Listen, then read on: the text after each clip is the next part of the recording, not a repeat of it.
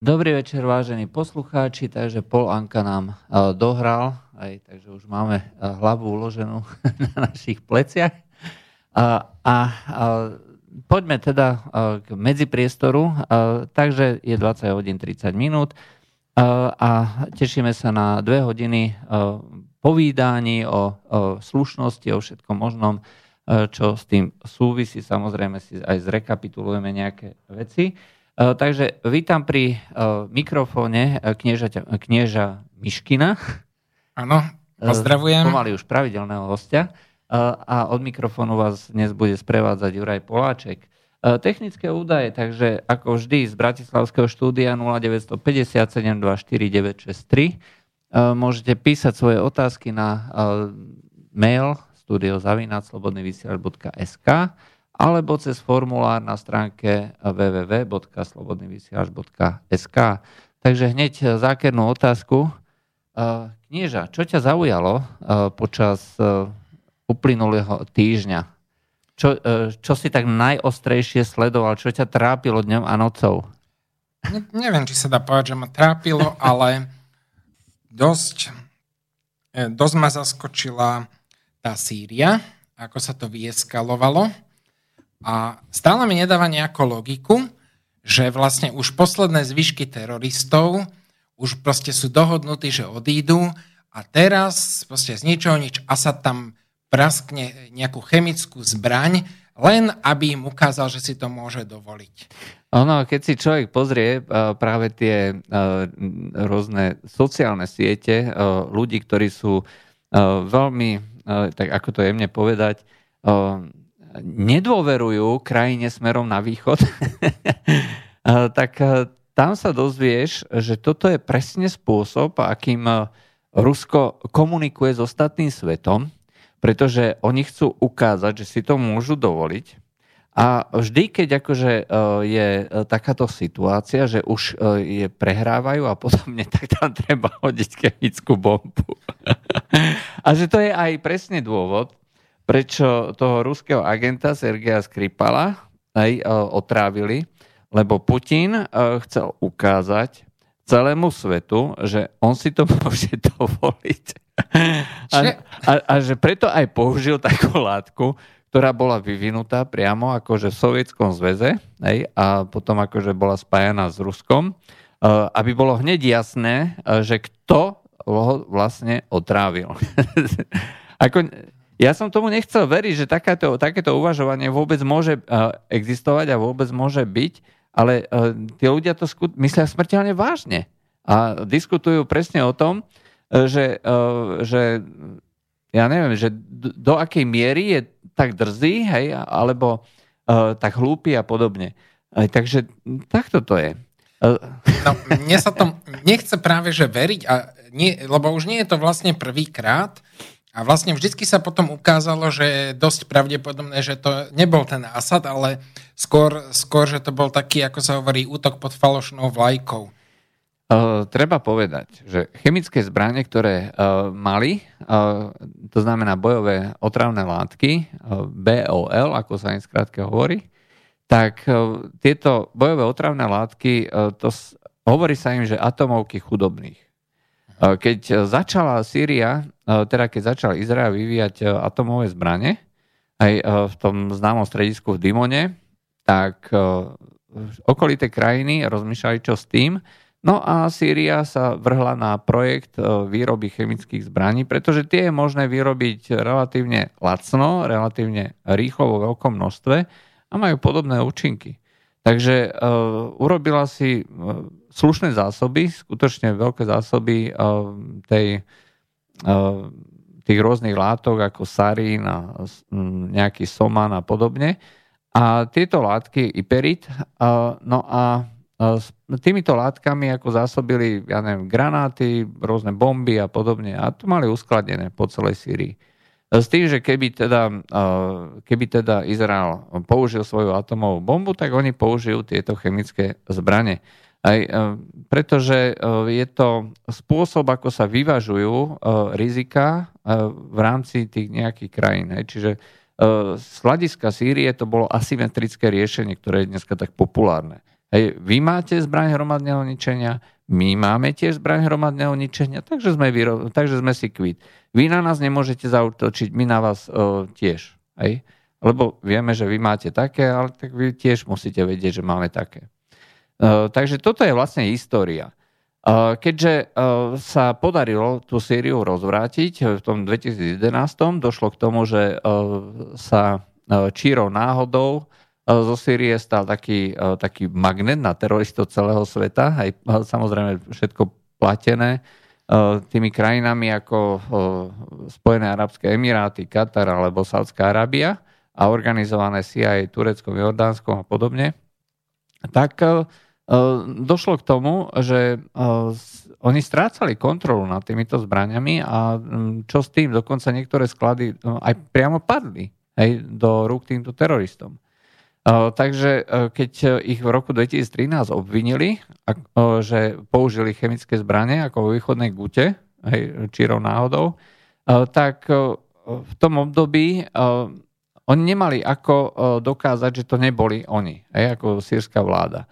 Rusi prišli s riešením, OK, zabezpečíme, že vy sa zdáte pod kontrolou Medzinárodnej organizácie pre zákaz chemických zbraní, všetkých zariadení, a zároveň aj všetkých látok. Všetko to uh, dopadlo dobre, až teda na tie jednotlivé sklady, ktoré uh, boli pod kontrolou teroristov, uh, všetko bolo zničené. Im neostalo nič, žiadne chemické zbranie.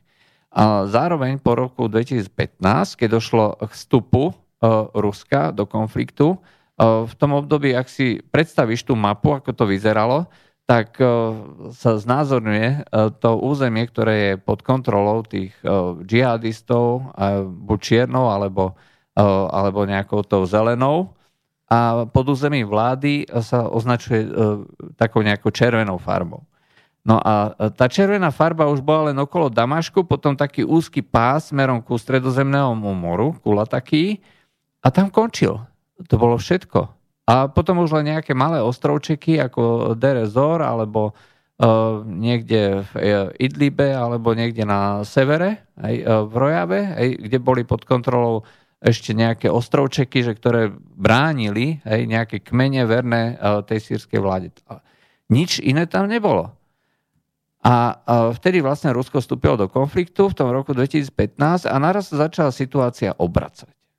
Hej. Takže oni už nepotrebovali žiadne chemické zbranie. E, realita proste bola taká. E, zároveň s tým, ako e, pomáhali informáciami, pomáhali zariadením, pomáhali výcvikom, pomáhali samozrejme aj vzdušnou podporou, ktorá dovtedy žiadna nebola, tak sa situácia otočila a dneska je, to čer, je tá červená farba už prakticky až po Eufrat, je to Červené more, a, a kde už sú len vlastne nejaké fliačiky, nejaké čierne alebo nejaké zelené, tam alebo onám a postupne aj tie miznú.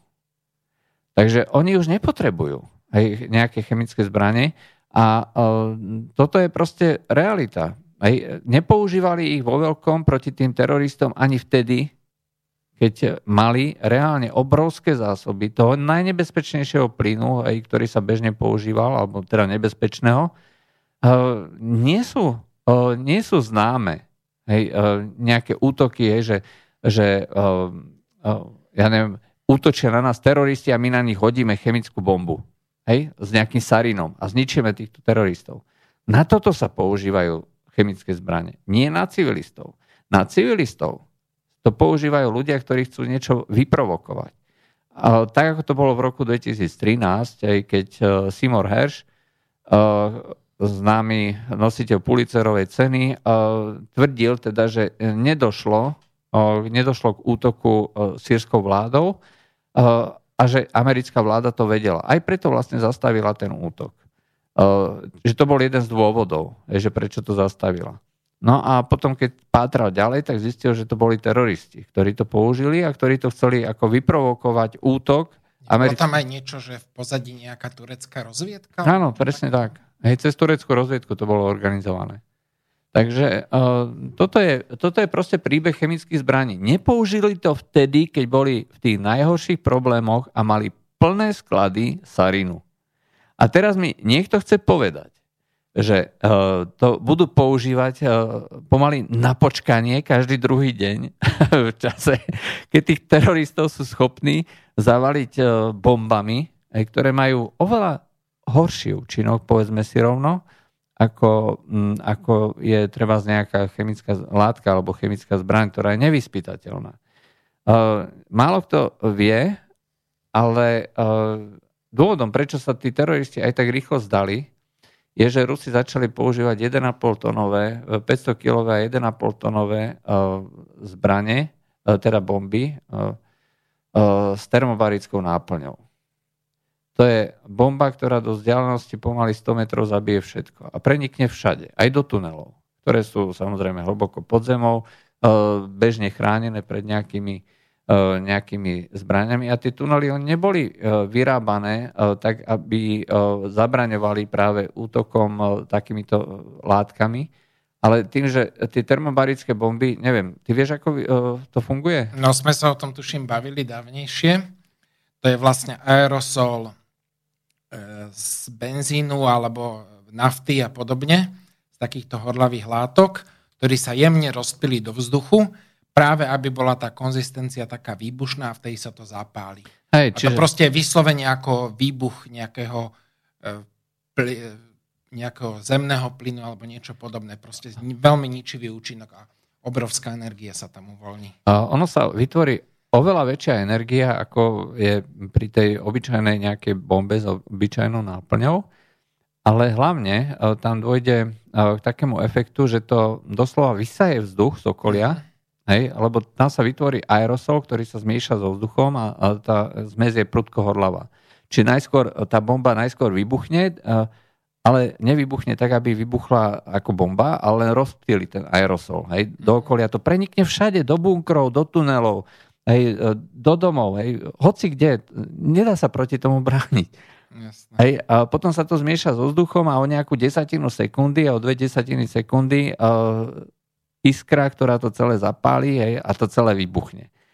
A uh, to roztrhá ľudí znútra. Hej, a tam, uh, keď si videl tie niektoré zábery typu, ja neviem, slncepiok, hej, to je uh, ten raketový systém na vzdialenosť 6 km, že čo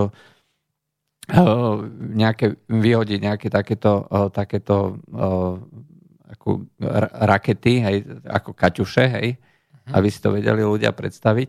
Na vzdialenosť, keď jedna takáto salva pokrie veľkosť jedného ihriska futbalového a tam neostane doslova. Tam doslova neostane nič nažive. Nič.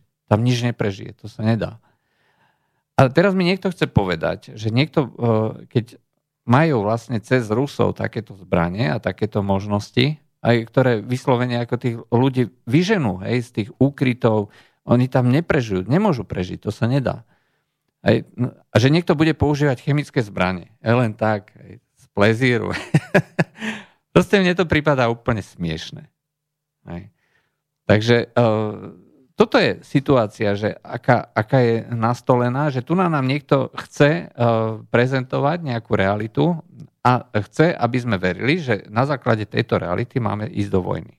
Kamarát mi slúbil jednu knižku práve ešte o vojne v Juhoslávii, že, že, už ta, že my to akože sme nevedeli vtedy, však sa to aj nehovorilo, že už vtedy tam boli džihadisti a používali rovnaké metódy, že napríklad svojich odporcov zviazali, dali na strechu domu a teraz z toho domu vystrelovali rakety.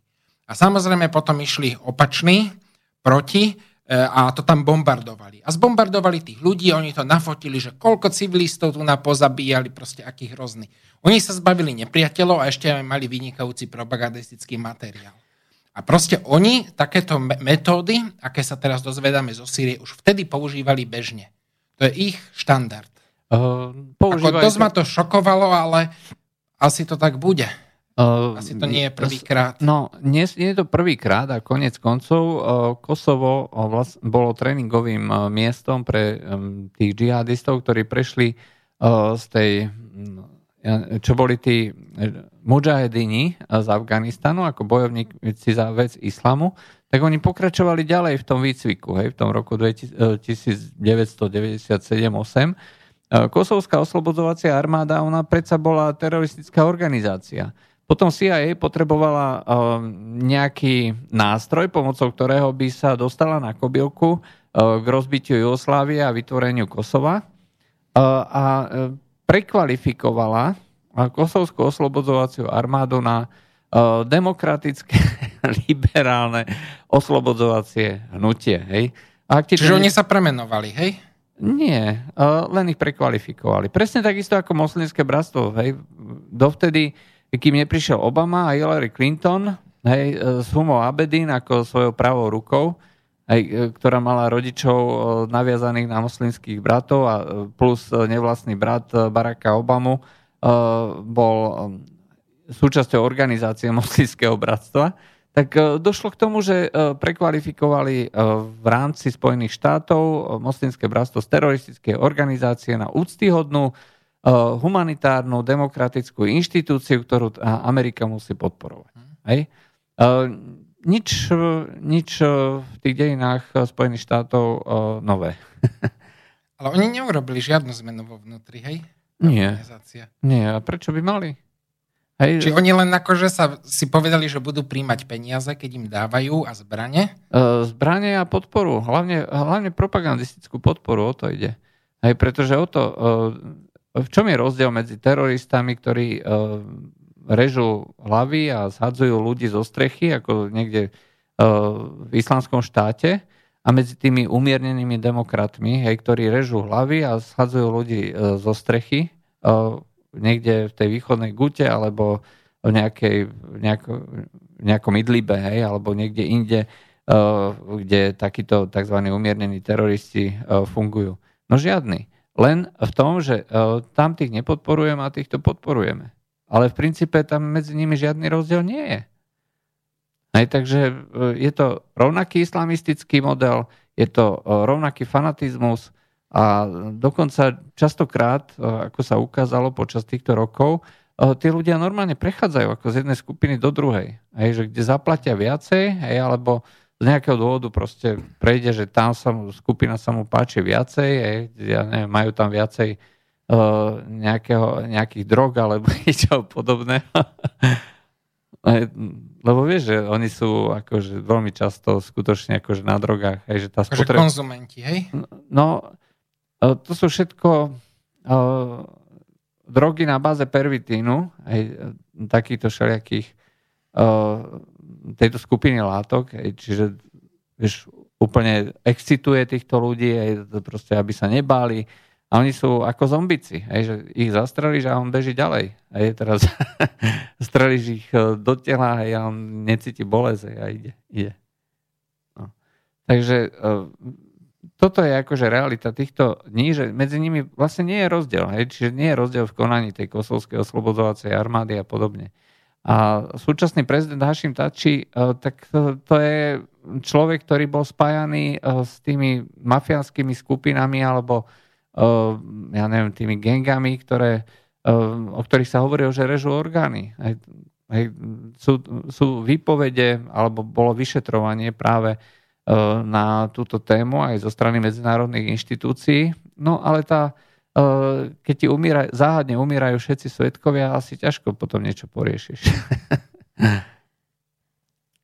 no, takže e, áno, je pravda, v tej Syrii sa toho deje veľa a práve to, že to ukazuje to používanie chemických zbraní v čase, keď to nedáva absolútne žiaden zmysel, teda každému inému, okrem, eh, okrem tých ľudí, ktorí sú eh, nastavení. Dopredu presvedčení. Dopredu presvedčení, hej.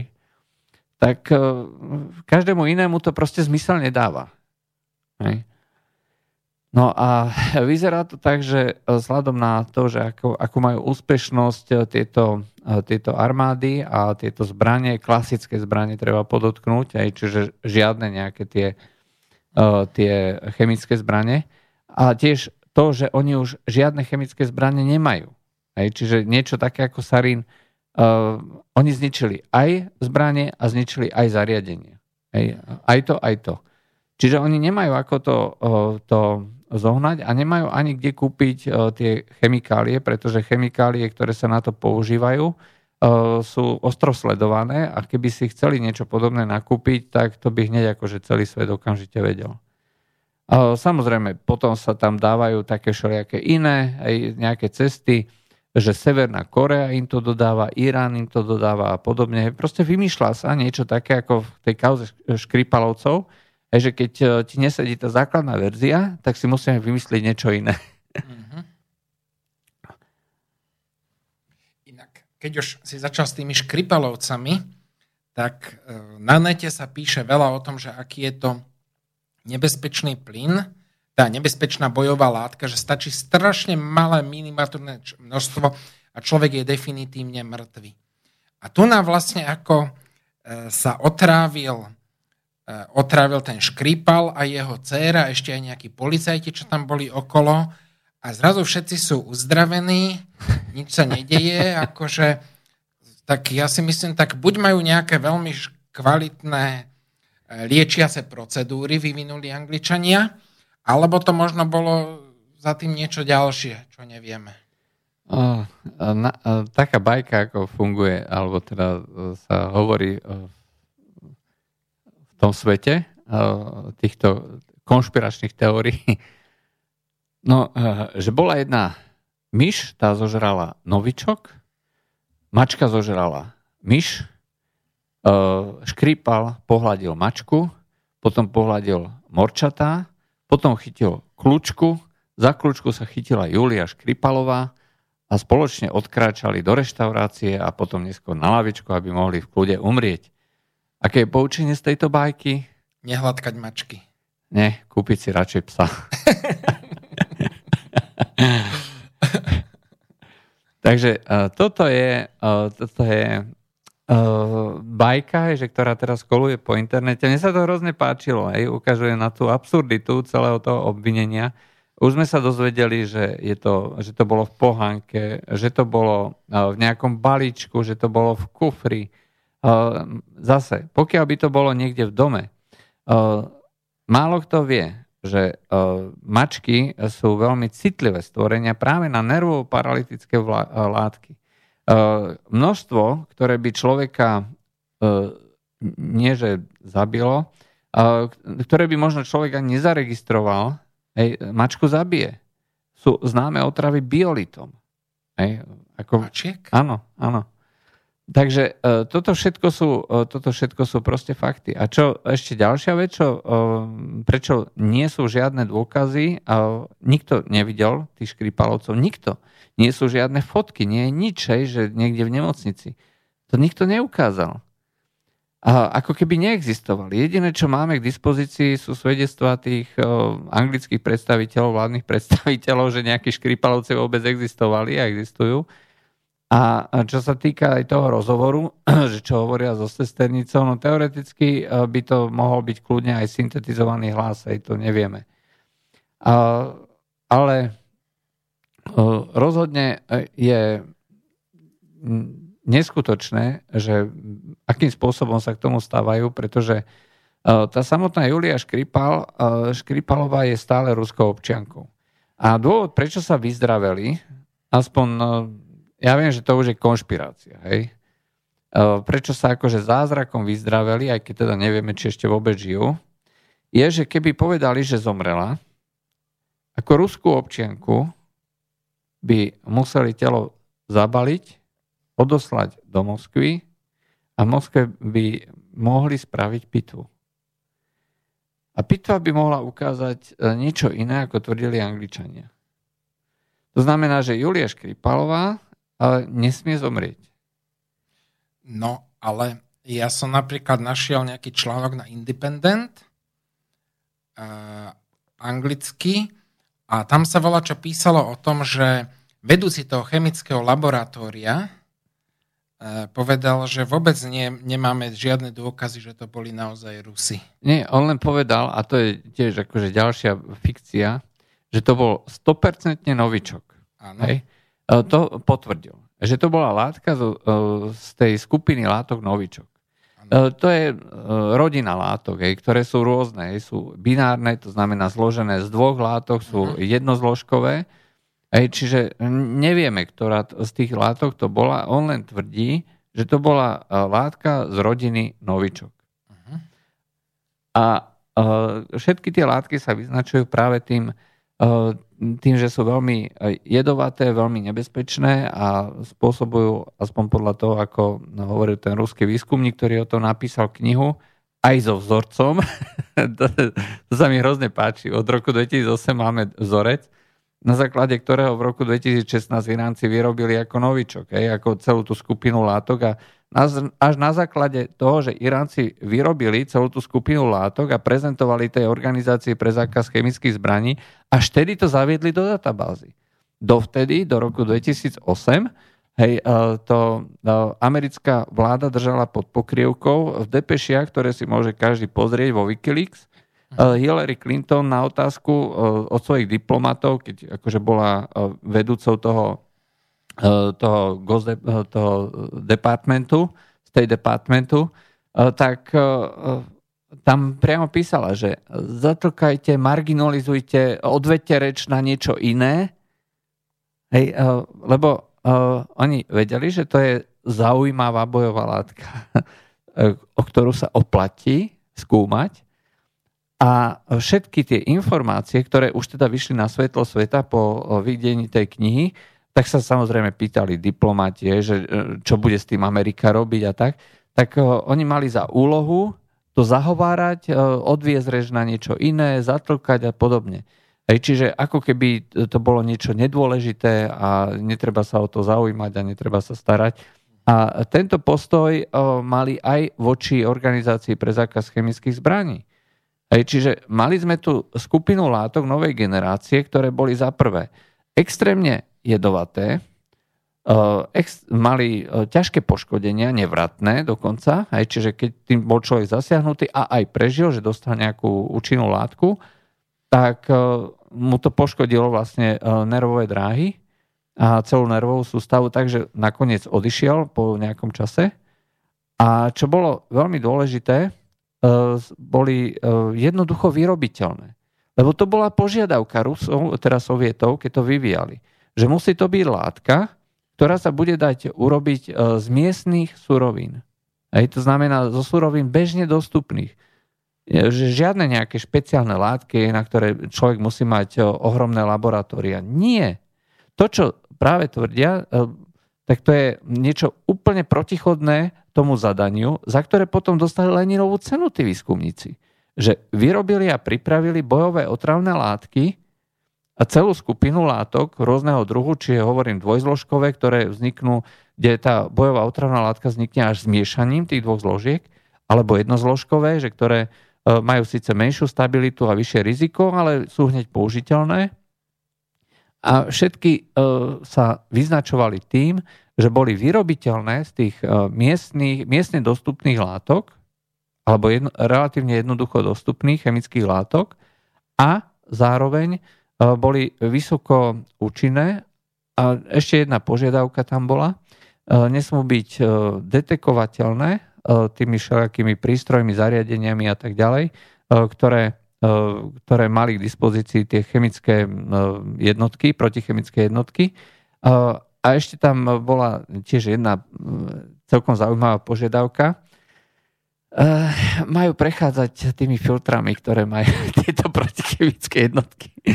Takže keď si človek zoberie, im sa podarilo vyvinúť, dá sa povedať, že svetý grál chemických zbraní nezachytiteľné, e, priechodné cez filtre, hej, proste prudko agresívne. Hej, človek si dal tú chemickú masku. Hej, že, mu to nepomohlo. A nepomohlo mu to. Hej. A, a samozrejme jednoducho vyrobiteľné. No, tak jasne, že ak, ako Amerike sa tento, táto látka hrozne páčila. ako, e, a Iránu tiež, že? Hm, Irán to vyrobil, ale tie informácie dal organizácii pre, uh, pre zákaz chemických zbraní, poskytol ich. A až na základe toho sa z toho potom stala uh, látka, ktorú oni teda zaviedli, uh, ako, že treba ju sledovať. Dovtedy nie. Aj preto vlastne uh, to nebola zakázaná látka, je, že látka, ktorú, uh, z ktorej treba uh, ja neviem, ktorej sa treba hrozne obávať a podobne. No. Takže toto je, toto je tiež história, ktorou sa Spojené štáty príliš nechvália. A teraz, keď hovoríme o tom novičku, tak jasne, je to látka, o ktorej, ktorá bola vyvinutá tak, aby bola nezachytiteľná tými rôznymi preukazníkmi, že ktoré majú tie chemické laboratória ako je možné, že teraz niekto povie, že toto je látka zo skupiny novičok, e, keď to nikdy v živote nevidel. Hej? Jasne, že to museli mať, e, museli to vyrábať, museli skúmať. Aby človek vedel, že ako sa proti tomu brániť, tak musí robiť výskum. Ale výskum sa dá robiť iba na základe existujúcich látok.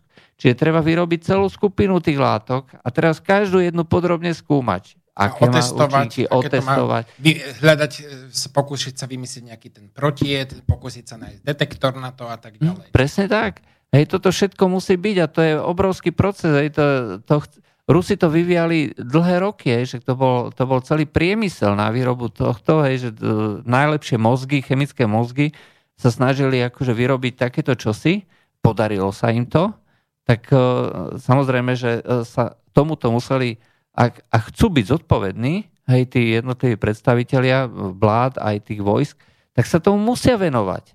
Musia, to proste nejde. Hej, keď je na stole takáto uh, extrémne nebezpečná vec, extrémne nebezpečná látka, povedať niekto, že to majú k dispozícii alebo mali k dispozícii len Sovieti a potom Rusi, uh, je uh, skutočne na odvolanie tých ľudí. Nie kvôli tomu, že, uh, že z dvoch dôvodov. Hej, buď klamu, hej, že to mali len Rusi, potom sú proste hajzlíci, hej, že ktorí e, na Rusov chcú niečo zvaliť, alebo druhý dôvod je, že ak to myslí smrteľne vážne, že to mali len e, Sovieti a potom Rusi, tak e, by mal byť odvolaný každý takýto predstaviteľ za neschopnosť, za e, ohrozenie e, národnej bezpečnosti. ja si proste neviem predstaviť, že nejaká priemyselná veľmoc alebo veľmoc s dlhou tradíciou, ako napríklad Česko, preto napríklad Rusi povedali, že, e, že e, novičok e, syntetizovali a skúmali Američania, Angličania, Angličania, títo oni, Češi, aj Slováci. Hej, o Slovensku, Slovensko je vždy tak bokom, pretože tú hlavnú úlohu pri ochrane vojsk NATO hrajú Češi a Angličania. To je práve to laboratórium Down a potom e, České chemické ústavy, ktoré majú špičkovú kvalitu a obrovské renome. Inak hovorí sa, keď bola prvá vojna v zálive, takže práve Československá protichemická jednotka, že mala veľmi dobré detektory a Česko, českí a slovenskí vojaci nemali žiadne následky, tzv. tú chorobu v zálive a zatiaľ, čo americkí vojaci mali. Že zrejme preto, že naozaj sa oveľa účinnejšie chránili a dávali si viac pozor. Je to možné, možno mali aj lepšie nejaké prostriedky na um, prípadne pri zasiahnutí, hej, lebo aj to treba nejakým spôsobom liečiť a uh, ošetrovať. Ale potom tam e, ďalšia vec, prečo bolo Slovensko spomenuté, aj keď teda vypadlo neskôr. E, zemianských kostolánok máme ústav, hej, že ktorý sa zaoberá práve toto detekciou. A zase v rámci európskej skupiny, e, ja neviem, my tvoríme ako krajiny V4 skupinu vojsk. Hej, skupina vojsk V4. A túto skupinu vojsk ochraňuje z tejto chemickej stránky Slovensko, nie Česko. Hoci Česko, z logiky veci, keď sa Česko zaoberá ochranou vojsk NATO z hľadiska e, ochrany proti chemickým zbraniam, tak by malo mať na starosti aj e, ochranu, protichemickú ochranu týchto, e, tejto skupiny V4. Nie Slovensko. No, to asi znamená, že o, tejto, o týchto látkach vieme tiež veľmi veľa aj my. Hej? Nemusíme možno vedieť všetko, ale rozhodne vieme to detekovať, poznáme tie látky a pokiaľ by, keď si zoberieme ten základný princíp, že má byť látka, táto bojová otravná látka vyrobiteľná z bežne dostupných surovín, ktorý podľa mienky rôznych organických chemikov dokáže vyrobiť každé lepšie vybavené laboratórium, tak e, rozhodne by sme to mali dokázať aj my. Hej, či toto sú uh, veci a látky, uh, okolo tejto bojovej otravnej látky a nie sú žiadnym tajomstvom. Hej? Však si len zober, že no, keď sme sa bavili vlastne o, o tom roku 2013, hej, o tom Damašku, jedno, jeden z dôvodov, že prečo vlastne uh, nezautočili Američania, no preto, lebo uh, Porton Down toto laboratórium poskytlo údaje anglickej vláde a potom anglická vláda aj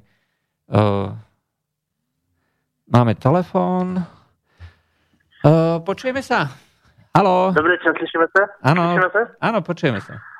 No, tak já mám takovou poznámku. V podstatě my nevíme, co se všechno postrácelo rozpadem Varšavské smlouvy a potom při odsunu a v podstatě ještě před odsunem sovětských vojsk ještě z území Československé socialistické republiky, nebo už to vlastně nebyla možná socialistická republika.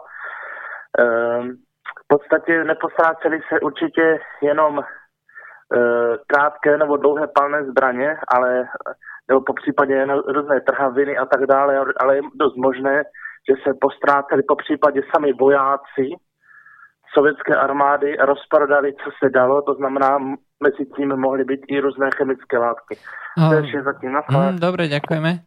Uh, no, o tomto by som ako dosť výrazne pochyboval, že by medzi takýmito si boli aj chemické látky. Predsa len to malo inú úroveň ochrany a inú úroveň, inú úroveň aj tej údržby a sledovania. Pokiaľ unikla táto chemická látka, tak unikla z laboratória. Hej, čiže E, tam e, nie priamo z armády. E, to bolo jediné ako použitie tejto chemickej látky, o ktorom sa teda vie aj pri nejakej vražde. No ale toto je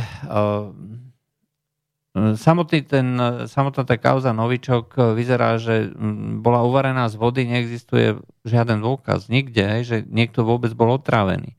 Eh, celé sú to tak protichodné informácie, logicky protichodné, že to proste nedáva vôbec žiaden zmysel. A eh, čím viacej sa dozvedáme o tom, že eh, koľko sa o tej látke vedelo, ako dlho sa vedelo, aké sú možnosti prípravy, aké vlastne boli podmienky výroby, hej, ako to bolo, aké bolo zadanie, to je tak obrovský guláš absolútne protichodných informácií, že ja neviem, keby to dostal nejaký sudca na stôl, tak by to okamžite zmietol. Čo by si ty pomyslel, že ti niekto povie, že extrémne jedovatá látka, ktorú vie pripraviť každý chemik, alebo aspoň to tvrdia nejakí odborníci, a na druhej strane ti niekto začne hovoriť, že to nevie vyrobiť nikto na svete hej, a vie o tom len, uh, vie o tom len uh, bývalý sovietský zväz a Rusko, je to, je, také, je to také protichodné, no tak keby ja som bol detektív, nejaký ten Sherlock Holmes, tak sa snažím zistiť všetky ostatné stopy a na základe tých ďalších detekujem. Takže o tomto zatiaľ nikto nič nepovedal. No, my sme vlastne boli nútení vyhodiť všetkých tých e, diplomatov, ruských diplomatov, na základe toho, že nás o to požiadali anglickí um, kolegovia, partnery, a my sme boli nútení uh, im vyhovieť uh, kvôli solidarite. Nie kvôli dôkazom. Hej. Jediným, uh, jediné, jediné, čo nás vlastne akože do toho tlačilo, bol, uh, bola solidarita. A potom, keď to bolo stále nezmyselnejšie, to obviňovanie, však Nemcom to už bolo tak trápne, že povedali, že sorry, ale my to, to nemôžeme ďalej pokračovať, keď nedáte na stôl aspoň nejaké dôkazy. Lebo toto bola ďalšia vec, čo obajovali títo nejakí, e, nejakí e, ľudia, ktorým e, stačí veriť, že Veľká Británia určite dala spravodajské informácie týmto ďalším krajinám a tie spravodajské informácie ich všetky krajiny presvedčili, že takto to musí byť. Ale ako ukazuje príklad Nemecka, tak je zrejme a jasné, že žiadne informácie nie sú. A jedinou informáciou bolo, že uh, je to látka, ktorú kedysi vyrábali uh, Sovieti a dneska Rusi. Máme tu ďalší telefon. Halo, počujeme sa? Áno, počujeme sa. Ja si osobne myslím, že oni si vymyslia ďalší a ďalší a ďalší chemický útok zo strany Ruska, zo strany Sýrie, zo strany ja neviem koho. Všimnite si najprv, e, najprv Anglicko, teraz Sýria, potom zasa čo. Ja som si osobne myslel, že keď ten Trump vymi, e, akože povedal, že budú odchádzať zo Sýrie, tak som si povedal, to teda určite nebude. Pretože určite si niečo vymyslia, lebo to proste, keď toto utichne, uvidíte, oni všetko spravia, od, e, všetko spravia preto, aby proste z tej Sýrie jednoducho neodišli. Takže toto je môj názor a som hm. zvedavý, že jak sa to teda bude vyvíjať. Dobre, ďakujem za zavolanie. Áno, ďakujem. Um, osobne to vyzerá presne takisto, ako povedal poslucháč. Uh, nie je dôvod, aby odchádzali, keď majú takú krásnu príležitosť vždy ostať na základe uh, toho chemického útoku. A nemusí to byť ani chemický útok priamo v Sýrii. Hej, to je na tom tá krása. To úplne stačí, keď zadržia nejakú loď na mori, ktorá smeruje akože do Sýrie a povedia, že našli sme tam chemické zbranie. Hej? Alebo niečo. Hej? A dneska sa už dôkazmi nikto neobádi, ako nikoho nezaujímajú dôkazy. Hej. My sme vlastne vyhodili diplomatov ako tie západné krajiny len na základe uh, toho, že uh, musíme byť solidárni.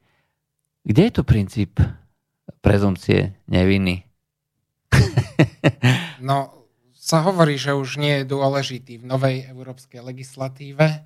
Žijeme v postfaktuálnej dobe, keď už fakty nie sú rozhodujúce, no tak ja som teda konzervatívny, že mi ja s tým nesúhlasím, ale to je asi tak všetko, čo môžeme robiť. Jasne. Inak k tomu Trumpovi mi to pripomína, kedy si dávno v jednej firme nám riaditeľ teda povedal, že e, chlapci, mám pre vás dobrú správu, nebude sa prepúšťať. A odišiel. A starí skúsení borci hovoria, no, slúbil, že sa nebude, to znamená, že sa bude. A mali pravdu. A podobne aj v inej firme mi kolega jeden známy rozprával, že tiež to tam takisto spravili.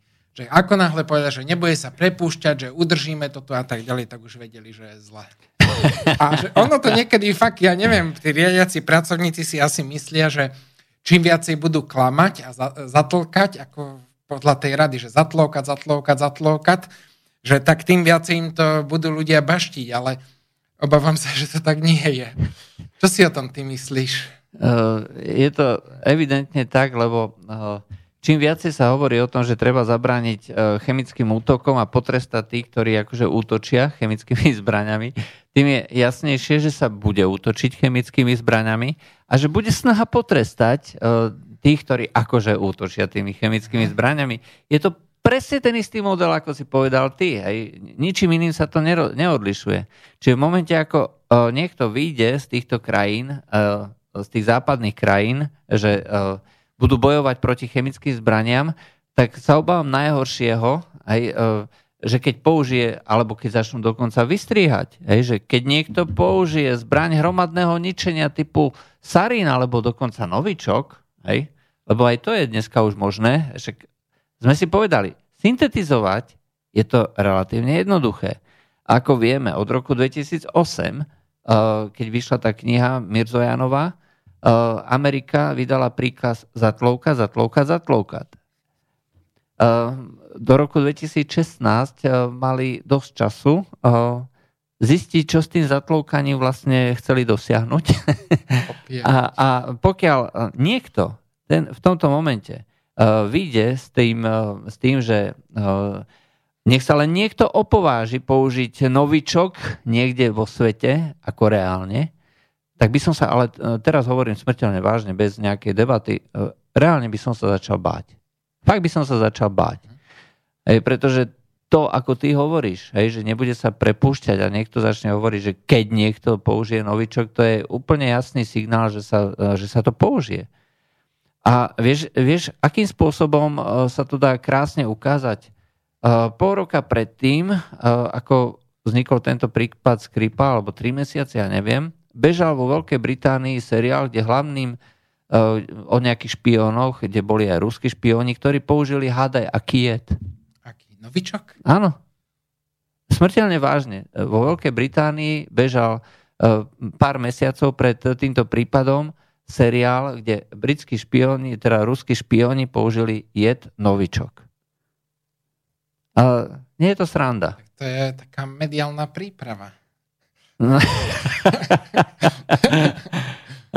Takže v tomto momente, keď hovoria všetky západné krajiny, že varujeme pred použitím chemických zbraní, je viac ako isté, že tie chemické zbranie budú použité a pokiaľ hovoria, že sa bude musieť s tým medzinárodné spoločenstvo ho zodpovedným spôsobom vysporiadať, tak je čas sa skutočne báť. A ešte, ale hovorím, zatiaľ ešte nikto nepovedal slovo novičok, lebo keď povie, tak to bude úplne v kýbli. Ale ja tu mám tak, na teba takú otázku. Teresa Spencerová upozornila, že vlastne Kurdi sa stiažujú tiež, že sú napadaní chemickými útokmi zo strany Erdogana. Že tam jak si e, neplatia tieto varovania, že kto použije chemické zbranie? Uh, je to selektívne. Uh, pretože uh, útoky uh, útoky na deti. Neviem, počul si o tom, že chcel, dohodli odsťahovanie jednej šítskej enklávy, ktorá bola uprostred Idlibu obklopená tými džihadistami. Oni sa tam dlhé roky bránia a nepustili tam tých džihadistov dovnútra. A dohodlo sa, že teda oni tam prídu, oni odsťahujú teda všetkých, všetky ženy, deti a tak ďalej. Oni počas toho transportu vyhodili do vzduchu celý transport detí. Uh, Tí džihadisti. Áno, nikto ich nebombardoval. Napriek dohode. Áno. To, boli, to bol masaker. Masaker detí a žien. Nikto sa o tom absolútne nezmieňoval. Nikto sa nezmienuje o masakroch detí a žien v Jemene. Nikto sa ne, nejakým spôsobom nezaujíma o masakroch, dajme tomu v Afrine. Hej, to znamená, kde sú masakrovaní Ale však kurdi. sú predsa americkí spojenci a priatelia. O, Američania majú záujmy, nemajú spojencov. to znamená, že o, Kurdi si tak naivne mysleli, teda, že sa dajú dokopy s Američanmi a budú veľkí kamaráti a priatelia a, a teda o, budú mať právo a šancu na vlastný štát len si neuvedomili, že e, Američan nie je spojenec, e, je len e, nejakým subjektom, ktorý si presadzuje svoj záujem cez rôzne objekty, hej, cez rôzne nástroje. Kurdi sú len nástroj, nič iné. Keď nástroj nie je užitočný, tak sa odloží, alebo zahodí, alebo zničí. Murín splnil svoju úlohu, Murín môže ísť? Presne tak a s týmto morálnym ponaučením si dáme pesničku a po pesničke sa vrátime.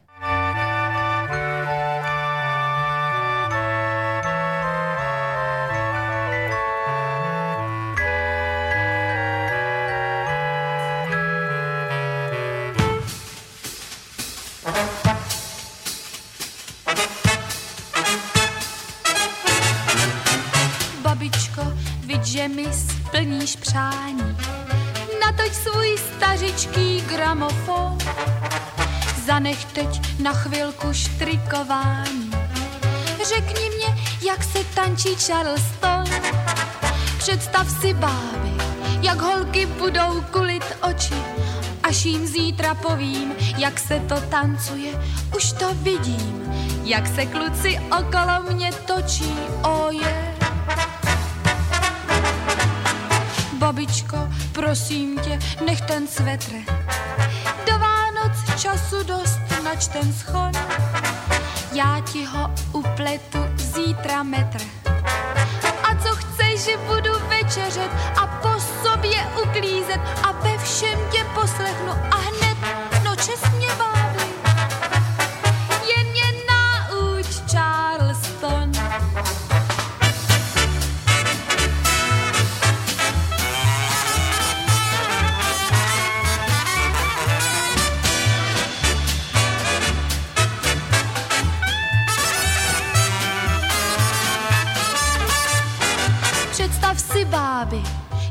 holky budou kulit oči, až jim zítra povím, jak se to tancuje, už to vidím, jak se kluci okolo mě točí, oje. Oh yeah.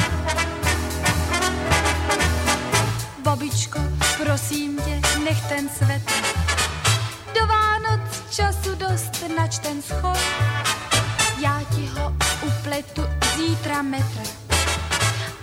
Chceš, že budu večeřet a po sobě uklízet a ve všem tě poslechnu a hned, no čestně vávi, jen mě nauč Charleston.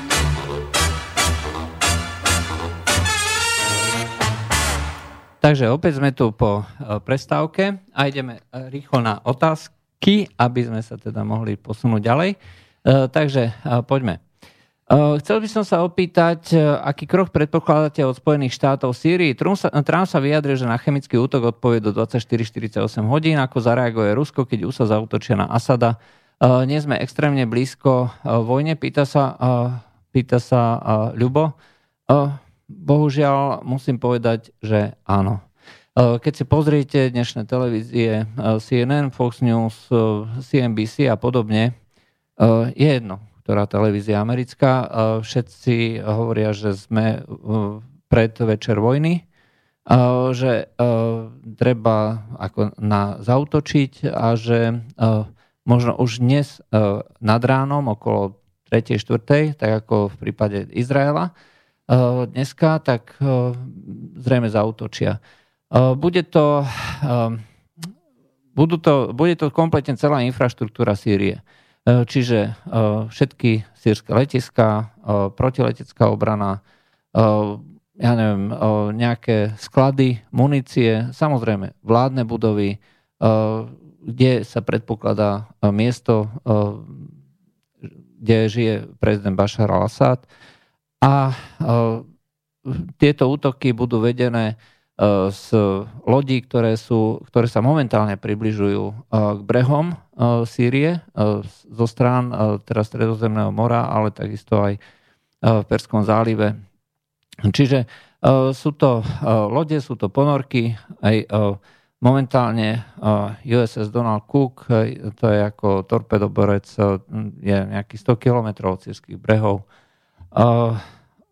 Ďalšie nejaké, nejaké lode z iných, iných tried ako Arleigh klas torpedoborec USS Trauman, USS Roosevelt, ponorky aj rôzneho druhu. To znamená, že je to palebná sila, to, treba, to treba predstaviť, že no, každá tá loď vie vystreliť, alebo ponorka vie vystreliť niekoľko desiatok tých tomahawkov naraz, aj v nejakej jednej salve. No a e, prvá salva zrejme bude e, nejakých 200-250 e, týchto tomahawkov, ktoré pôjde hlavne teda na radary protizdušnej obrany, aby došlo k oslepeniu týchto radarov a tie ďalšie, ďalšie povedzme, útoky už pôjdu nielen, keď budú oslepené tieto radary, tak už potom bude možné útočiť aj lietadlami, Eh, lebo už nebude vlastne možné eh, organizovať a koordinovať tú protizdušnú obranu. Čiže eh, prvý útok zrejme pôjde možno už dnes ráno, nad ránom.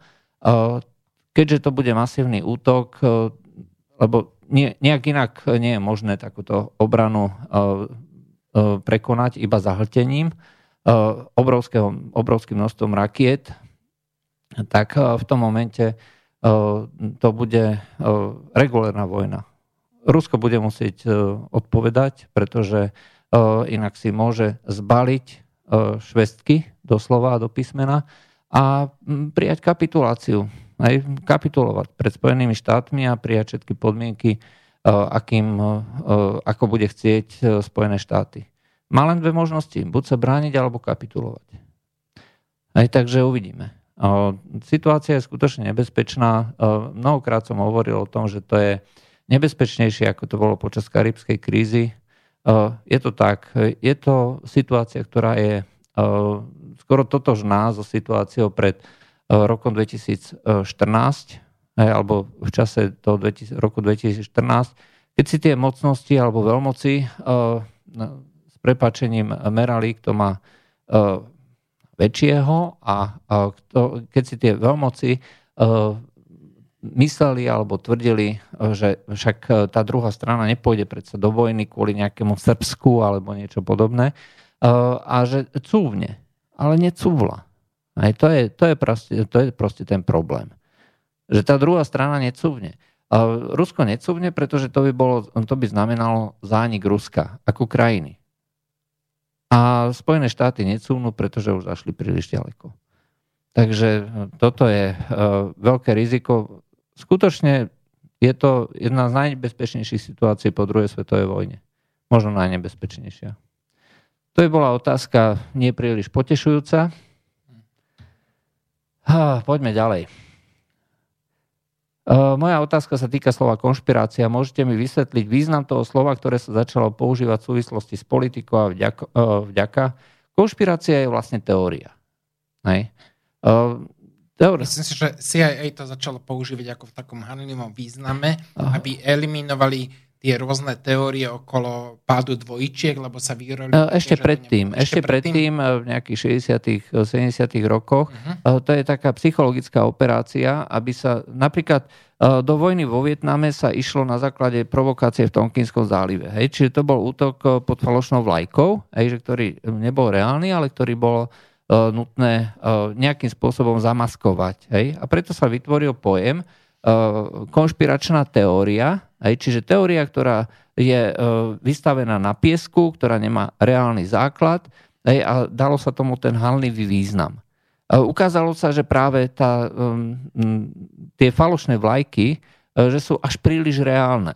Hej, že sa používajú, nechcem povedať úplne bežne, ale bohužiaľ následky týchto falošných vlajek, vlajok sú extrémne nebezpečné. Koľko ľudí zahynulo vo Vietname na základe Eh, toho, že sa išlo do eh, tej vojny pod falošnou vlajkou. Eh, aké následky malo bombardovanie Jugoslávie? Koľko ľudí zahynulo? Aké škody to prinieslo? Znova útok pod falošnou vlajkou.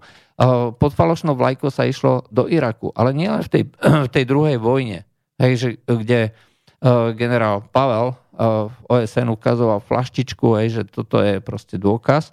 Ale aj v tej prvej vojne sa išlo pod falošnou vlajkou, aj keď tam bol mandát Bezpečnostnej rady, ale Amerika do toho išla na základe toho, že tu bolo falošné svedectvo jednej devčiny Nairi.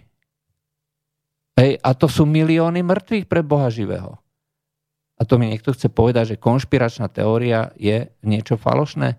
No, je to uh, teória, ktorá si zaslúži uh, právo na život. A často sa ukazuje, že e, pokiaľ je dostatočná miera e, tých e, faktov, ktoré umožňujú spochybňovať tú verejne prezentovanú teóriu alebo verejne prezentovanú v úvodzovkách pravdu, treba sa tým vážne zaoberať. Máme ďalší telefón. Áno, počujeme sa? Dobrý večer. Áno, dobrý večer. Počúvam pána Poláčka? Áno, áno, ste vo vysielaní, hovorte. Dobrý večer, prepáčte, zdržujem, ale uh, chcel by som dodať uh, jednu vec a jednu otázku by som mal pozdravil z Nemecka. Uh, ja som čítal, že tie konšpiračné teórie, alebo tá teória bola vytvorená zámerne, ako ste hovorili, v 60. rokoch po vražde na prezidenta Kennedyho, kedy oproti, oproti tej oficiálnej verzii jedného páchateľa sa začali objavovať argumenty, že vlastne šlo o sprisahanie. A vtedy tá teória, alebo tá, ten argument, konšpiračná teória sedela. Pretože tam bola verzia jeden atentátnik proti nejakej konšpirácii. A potom sa to presadilo na všetko možné a vrchol tejto komédie je, že September 11, kedy sa hovorí o konšpiračných teóriách, ale September 11 musel byť konšpiráciou. Ide len o to, či to bola konšpirácia Arabov, alebo to bola konšpirácia teda znútra Spojených štátov amerických. Toľko na vysvetlenie a mhm. zapol som ma troška neskoro, ale mám teda otázku. No, Vy hovoríte, sa. že dneska v noci začne priamy konflikt vojenský medzi Ruskom a uh, Spojenými štátmi americkými? Uh, to je konšpirácia. uh, ja, ja stále verím, že si to Američania nedovolia ale to len tak ako podnet, pretože to, čo ste hovorili, Pane Bože, a použili ste tie emocionálne slova, my si fakt asi neuvedomujeme, v jakej s preplačením zasranej situácii my žijeme a bolo by dobre na to zareagovať. Čo keby sme tak na Slovensku, keď začnú teda Američania priamu vojnu s Ruskom, sa vypomstili na tých mimovládkach slovenských a, a kiskovcov. Čo vy na to? Uh, bohužiaľ, ako na toto vám poviem, že nie. Uh, už v minulej relácii, nie, už, v minulej relácii uh, som uh, upozorňoval uh, ľudí, že v slovenskom uh, slobodnom vysielači dodržiavame literu zákona.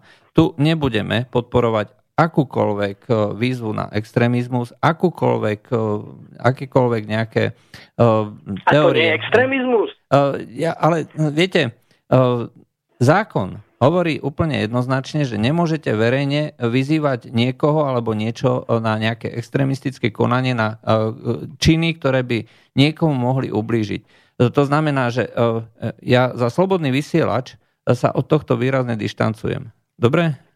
To ja, ja s vami úplne súhlasím a beriem to, e, teda musím súhlasiť, pretože to je princíp, ktorý musí každý dodržiavať. E, keby som ja sedel na vašom mieste, tak by som robil to isté ale navzdory tomu si dovolím vysloviť názor, že vlastne tí, čo e, tak sverepo e, hajlujú, musím tento výraz použiť, Spojeným štátom americkým, vlastne túto situáciu privolávajú. No, ale plne to, akceptujem, to... samozrejme plne akceptujem vaše stanovisko a hm. súhlasím hmm. s tým. Ja si no. myslím, že tí, ktorí majú na to zodpovednosť, že tým potom ostane hamba. Hmm, a budú sa musieť... Hamba je málo. My sa musíme naučiť brániť. Situácia no, je skutočne vážna. Takto, tak, tak, ako, tak, ako v, tak ako v politike sa dneska volá po tom, že politické rozhodnutia, teda politici by mali niesť zodpovednosť, aj osobnú zodpovednosť za svoje rozhodnutia. Ak hovoríme treba o ekonomike, tak tým viacej tá zodpovednosť by mala byť prenášaná na týchto politikov aj pri rozhodnutiach, typu, e, ja neviem, rozhodnutia o vojne, o tom, že budú umierať e, milióny ľudí. Toto sme si predsa jasne povedali počas norimberského procesu. Nezbavuje to tých politikov viny, že dodržiavali nejaký zákon alebo niečo, že dohodli sa na nejakej politike, či už spoločnej alebo nejakej národnej. Jednoducho, ak niečo vedie k smrti ľudí, v konečnom dôsledku tí ľudia ktorí o tomto rozhodli, by mali byť za to postavení e, pred súd. Bohužiaľ, zatiaľ sa to netýka veľmoci, vždycky sú, vždycky sú postavení pred súd iba tie nejaké malé krajiny, hej, Medzinárodný súd v Hagu a podobne, ale je čas, aby sa začali zodpovedať aj politici e, nejakých iných krajín. Dobre, ja zakončím len jedným takým dobrozdaním ja si myslím, že vám treba poďakovať za tú rolu, ktorú v, tomto, v tejto oblasti hrá, zohráva Slobodný sielač. Robíte ozaj v tomto smere ozaj dobrú robotu. Ja neviem, či ma poznáte podľa hlasu, ja som vás viackrát, viackrát nadal a hadal som sa s vami, ale e, toto vám musím kvitovať a za to vám patrí veľká vďaka. Mm. Prajem ešte pekný večer. Dobre, ďakujem za zavolanie. Do počutia. Do počutia. Takže to bola otázka. Uh, Dobrý večer, pýta sa Laco, že ako predávate svoje skúsenosti s novináčiným mladším redaktorom? Pýta sa Laco. 12 z 10 poslucháčov vám radia, aby ste si našli schopného učiteľa slovenčiny. Pozrite sa, Slobodný vysielač nie je médium, ktoré by bolo robené takým spôsobom, že tu príjmeme redaktora, ktorý má fantastickú výslovnosť, ktorý bude, ktorý bude vedieť perfektne slovensky, aj nepomíli sa, bude mať vynikajúce retorické schopnosti, nebude sa zajakávať, nebude koktať, to všetko je možné. Ale takéhoto redaktora treba zaplatiť, aj treba na to celý tým ľudí. Uh, viete dobre, že na Slobodnom vysielači uh, je výzva, že zaplatte aspoň nejaké euro alebo 5 euro alebo tak, že koľko môžete a z týchto peňazí my vám skúsime pripraviť nejaké, nejaké 24-hodinové pásmo, nejaký program relácií, ktoré vás za, budú zaujímať, ktoré budeme robiť pre vás s ľuďmi, ktorí sú ochotní to robiť za týchto podmienok.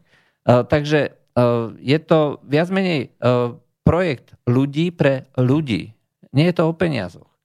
Ej, takže keď budú peniaze a bude to verejnoprávna inštitúcia, tak eh, samozrejme s ďakou túto rolu odovzdám niekomu ďalšiemu, budem pripravovať podklady a budem sa zaoberať nejakou tou koncepčnou prácou a písaním nejakých scenárov alebo niečoho podobného. Ale dovtedy to, budem musieť, to budete musieť vydržať so mnou pri tom mikrofóne. ja len, že ja Juraj občas cepujem a ja verím, že sa neustále bude zlepšovať. No, každý by sa mal zlepšovať, to je pravda. Samozrejme, beriem to pozitívne. Mnohokrát už takéto rôzne pripomienky padli na úrodnú pôdu, a napríklad nehovorím lavica, ale hovorím ľavica. Keď hovorím o politike. Super, zaslúžiš si pochvalu. Áno. Na to, to už ma viackrát upozorňovali. Dobre, poďme ďalej.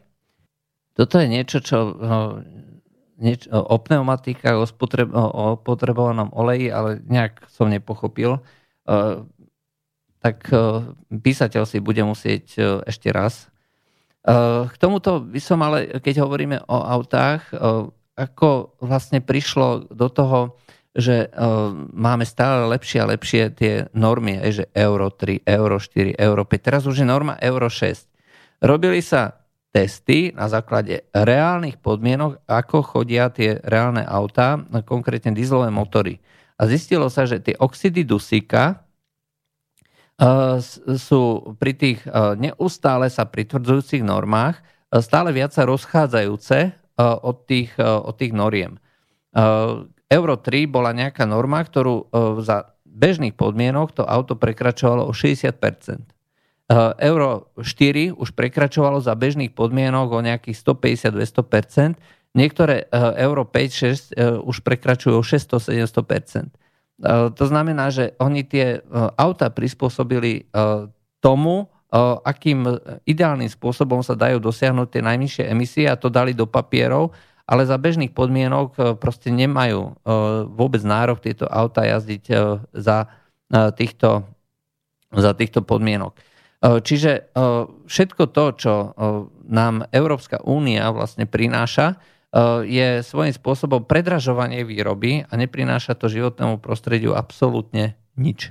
Hej, len papierovo to splňa, dokonca aj tie auta typu Greenline, Ecoline a neviem ešte čo, hej, tak eh, majú oxidy dusíka, ktoré to prekračujú pomaly 10 násobne.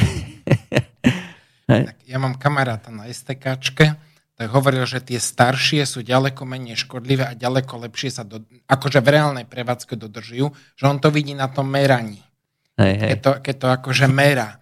Napríklad tie staršie dízle treba zdymili, ale tam boli veľké častice, ktoré proste plúca bez problémov odfiltrovali. Tie nové tam sú také malé častice, že to prenikne pomaly aj pokožkou do krvného obehu a, to, a poškodzuje to.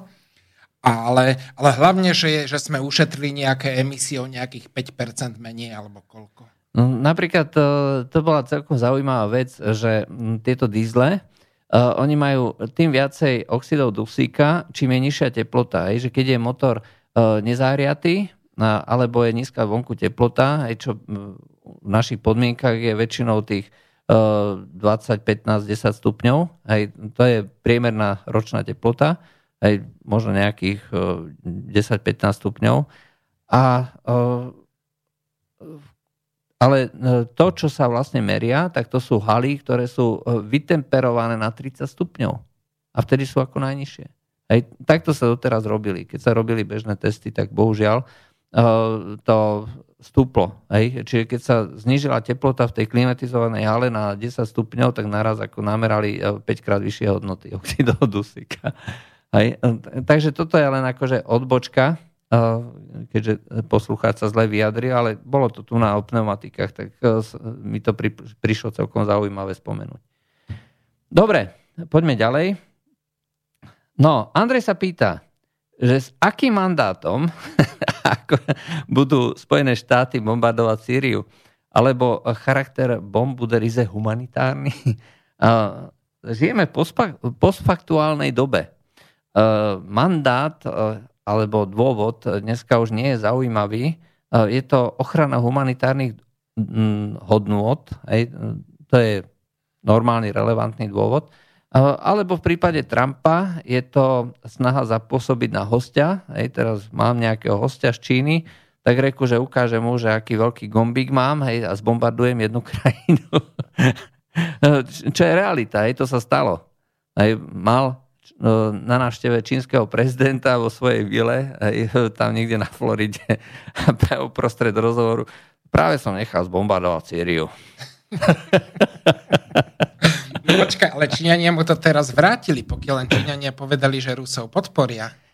No, takto. Geopolitiku človek neoklame. Hej, to znamená, že geopolitika jasne stanovuje E, záujmy jednotlivých krajín. Preto bolo zrejme a jasné, že Rusi musia e, začať e, odolávať tomu tlaku, ktorý na nich vyvíjali Spojené štáty tým, že sa prisúvali z NATO ku ich hraniciam. A to, že si chceli urobiť na Sevastopole na Kríme svoju vlastnú základňu, americkú základňu, to bolo skutočne čiara cez červená čiara, ktorú proste nemohli akceptovať. Takže bolo viac ako jasné, že s tým niečo musia robiť a aj teda spravili. Výsledkom bolo, že Krím je dneska ruský. A toto je proste geopolitika. Každý, kto si prečíta nejaké knihy nejakého Zbignewa Břežinského, dneska už nebojeho, alebo Georgia Friedmana, alebo nejakých ďalších, Kagana, alebo uh, Wolfovica, aj tak proste všetky tieto veci tam sú. Hej. To nie je žiadne tajomstvo. Uh, a zároveň, pokiaľ ide o vzťah Číny a Ruska, znova je to geopolitika. Sú to mocnosti, ktoré sú z princípu konkurenčné. Hej. Oni sa síce doplňajú. Hej. Čína má ten spotrebiteľský charakter, Rusko má súroviny, ale v konečnom dôsledku e, ten, ten preto Rusko nechcelo mať žiadne nejaké užšie kontakty s Čínou, Eh, ani ekonomické, ani vojenské a tak ďalej, eh, pretože si uvedomovalo rizika tohto vzťahu. Eh, to, že dneska sú takí veľkí kamaráti, je skutočne záležitosť, ktorá v tomto momente vyhovuje obidvom krajinám. Ale nemusí to byť, a podľa môjho názoru, ani nebude trvalá záležitosť a skôr alebo neskôr sa to bude musieť nejako riešiť. Rovnako ako mnohí hovorili, že Čína a India, že budú spolupracovať, no nie je to tak. Čína a India už dnes pozerajú dlhodobo, už dnes vytvárajú alebo hľadajú spojencov proti sebe, navzájom. Čiže vytvárajú si takú sieť týchto rôznych základní, priemyselnú štruktúru, aby mohli do budúcna o 50 o 100 rokov, keď toto budú dve konkurenčné veľmoci, aby mohli uh, superiť, či už tej mierovej, uh, mierovým spôsobom alebo uh, spôsobom nejakým iným. Uh, Čína napríklad dlhé roky, uh, desiatky rokov, doslova desiatky rokov za, s nákladmi desiatok miliard dolárov uh, budovala uh, diálnicu cez 4 alebo 5 uh, veľhorských pásem hej, Karakoram, Himalaje, e, Ťanšan a tak. Hej, čiže e, viedli cez 4 e, najvyššie pohoria na svete, alebo 5 najvyšších pohorí, Karakoram Highway sa to volá, do, zahynulo tam niekoľko tisíc ľudí, pretože to bol geopolitický zámer. Vytvoriť spojenie s krajinou, cez ktorú sa dostanú priamo na juh Ázie a vytvoria si e, spolu s Pakistanom pevné prepojenie. Dneska je to, e, tá Karakoram Highway bola otvorená len relatívne nedávno a e, dneska je Pakistan spojencom Číny, doslova spojencom Číny a odchádza vlastne od spojenectva so Spojenými štátmi.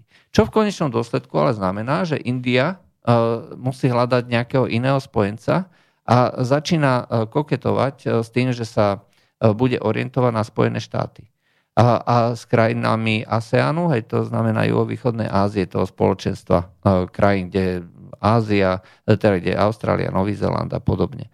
Hej, e, či toto je geopolitika. Nedá sa to nejako oklamať. Geopolitika je politika založená na tom, kde tie krajiny vlastne sú a aké majú prepojenia. Hej, keď bola medzi Čínou a Indiou nepriepustná barikáda, hej, tak sa to tak sa dalo povedať, že o nič nejde, hej, že proste tie krajiny sú ako keby e, v dvoch vesmíroch.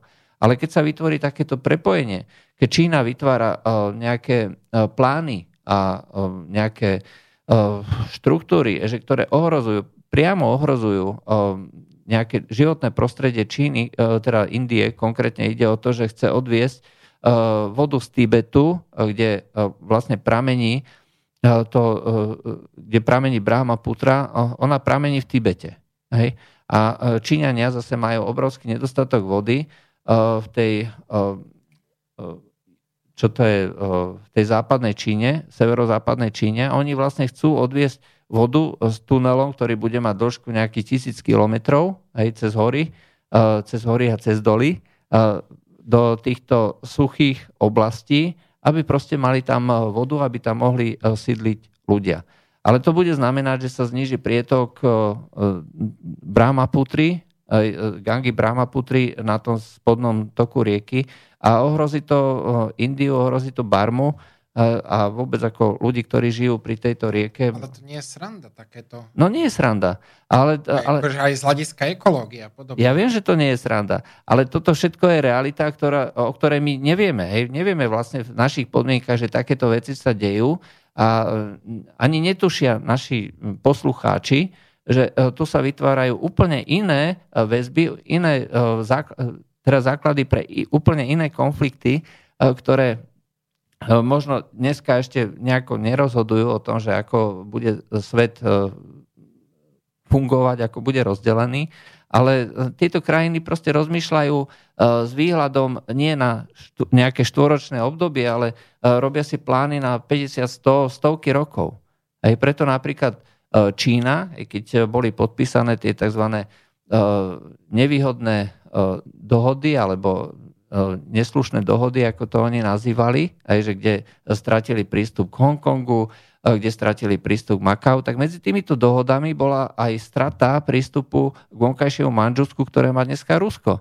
E, Číňania napríklad dodnes považujú vonkajšie Manžusko, to znamená za tou, za tou riekou Amur, hej, za súčasť svojho územia. A Číňania nerozmýšľajú, že dnes je tu na jeden prezident a e, tým naša história končí.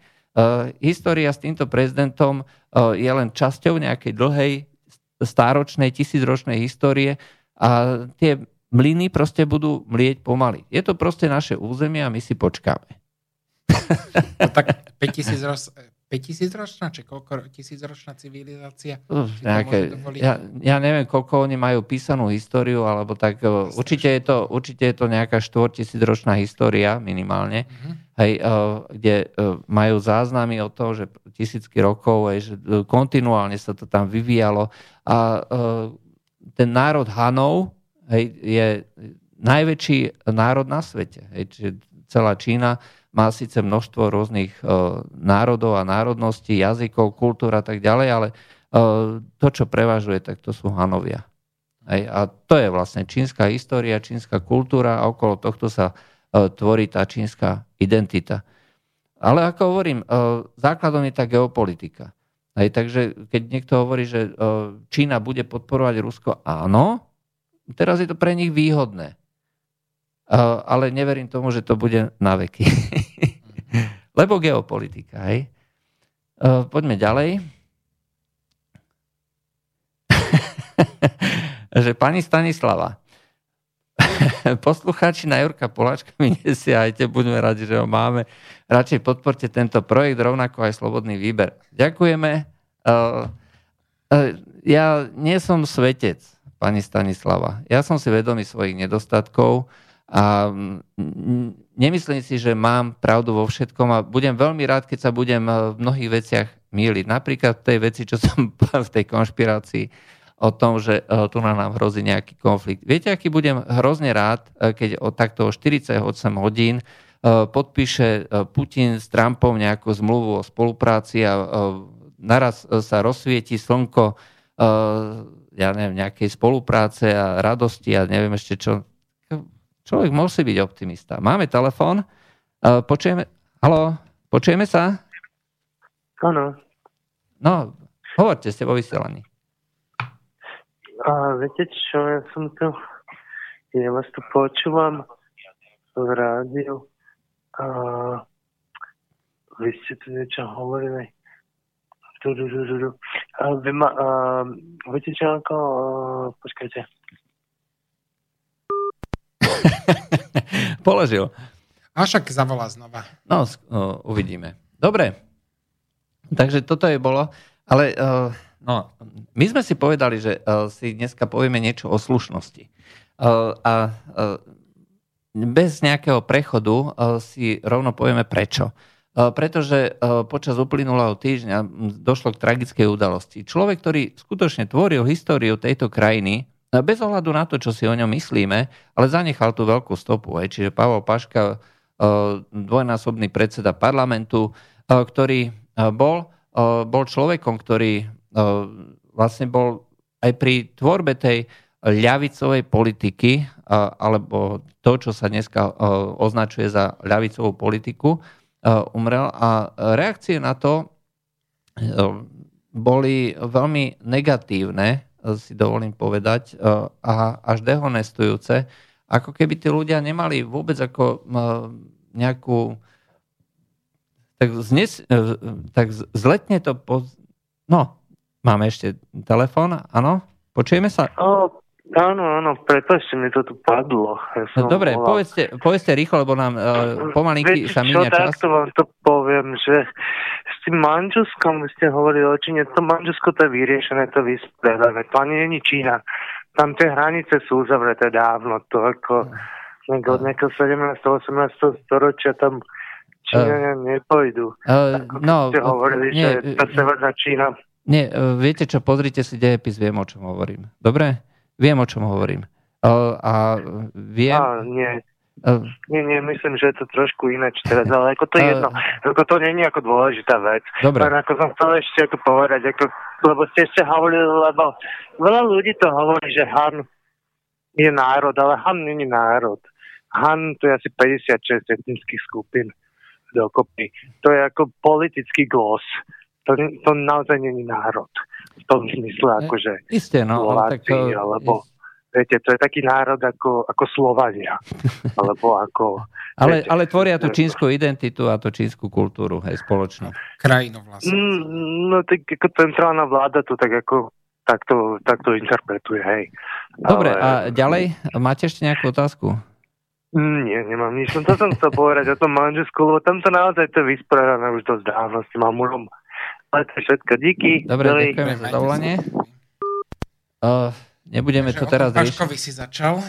Uh, o tom Palovi Paškovi, no, uh, za jeho života, za jeho života uh, by som dokázal povedať veľmi veľa zlých a negatívnych vecí. Veľmi veľa podozrení, ktoré na jeho tému, uh, na jeho, uh, uh, na jeho adresu padli ale uh, možno troška taký morbidný vtip poviem. Hej, že dojde, uh, dojde uh, uh, O'Ryan akože domov, hej, celý skrvavený. Ír nejaký. Hej, nejaký Ír, hej, samozrejme hrdzavý, hej, ako, uh, ako železo. Skrvavený, jedno ucho mu vysí len tak na kúsku, hej, zlomená ruka, hej, to proste jazva, hej, cez celú tvár. Uh, kto ti to spravil, hej, žena, hej, na neho vyskočí a tak krčme tam Aureli, aj tam akože e, nejak vyskakovala, tak Aureli, Aureli, tak to je sviniar hnusný, ja ho teda zabijem. No a on hovorí, stará, ešte buď ticho, o mŕtvych len dobre alebo nič.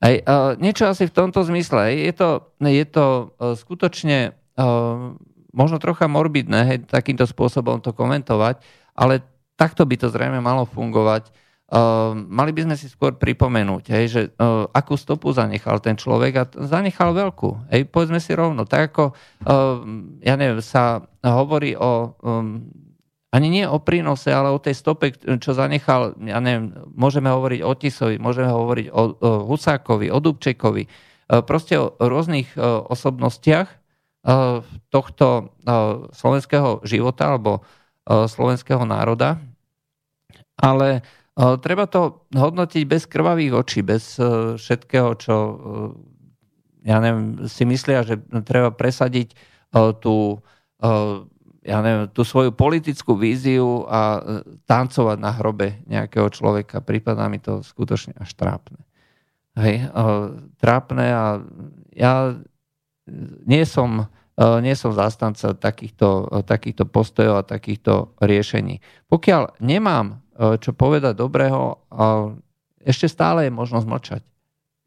Hej? E, a samozrejme pre týchto ľudí, ktorí nemajú vôbec žiaden odstup, ukazujú skôr tú svoju nízkosť, hej, že im jednoducho nie je nič sveté, hej, že všet, všetko, všetky nejaké etické normy, morálne normy, bez ohľadu na to, že či sa tvária ako kresťania alebo nejakí humanisti alebo čo, tak ukazujú, že no, sú skutočne veľmi vzdialení od toho humanizmu a všetkého možného.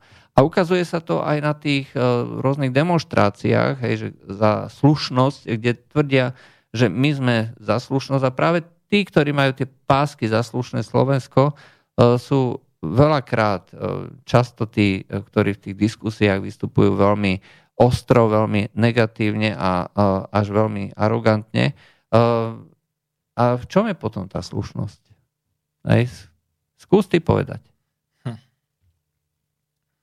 No ja sa priznám, že ja keď som sa tiež doz, dozvedel o tom, že Paška zomrel, tak som bol taký ako zaskočený a prvé, čo mi napadlo, čo viem od ľudí zo Smeru, že aj oni na ňo mali ťažké srdce, ale povedal som si, že predsa len, že zomrel, že nemá to zmysel rozoberať, tak tuším niekde, keď som na internete som písal, že Nemal som o vie ako mienku, ale tak nech odpočíva v pokoji.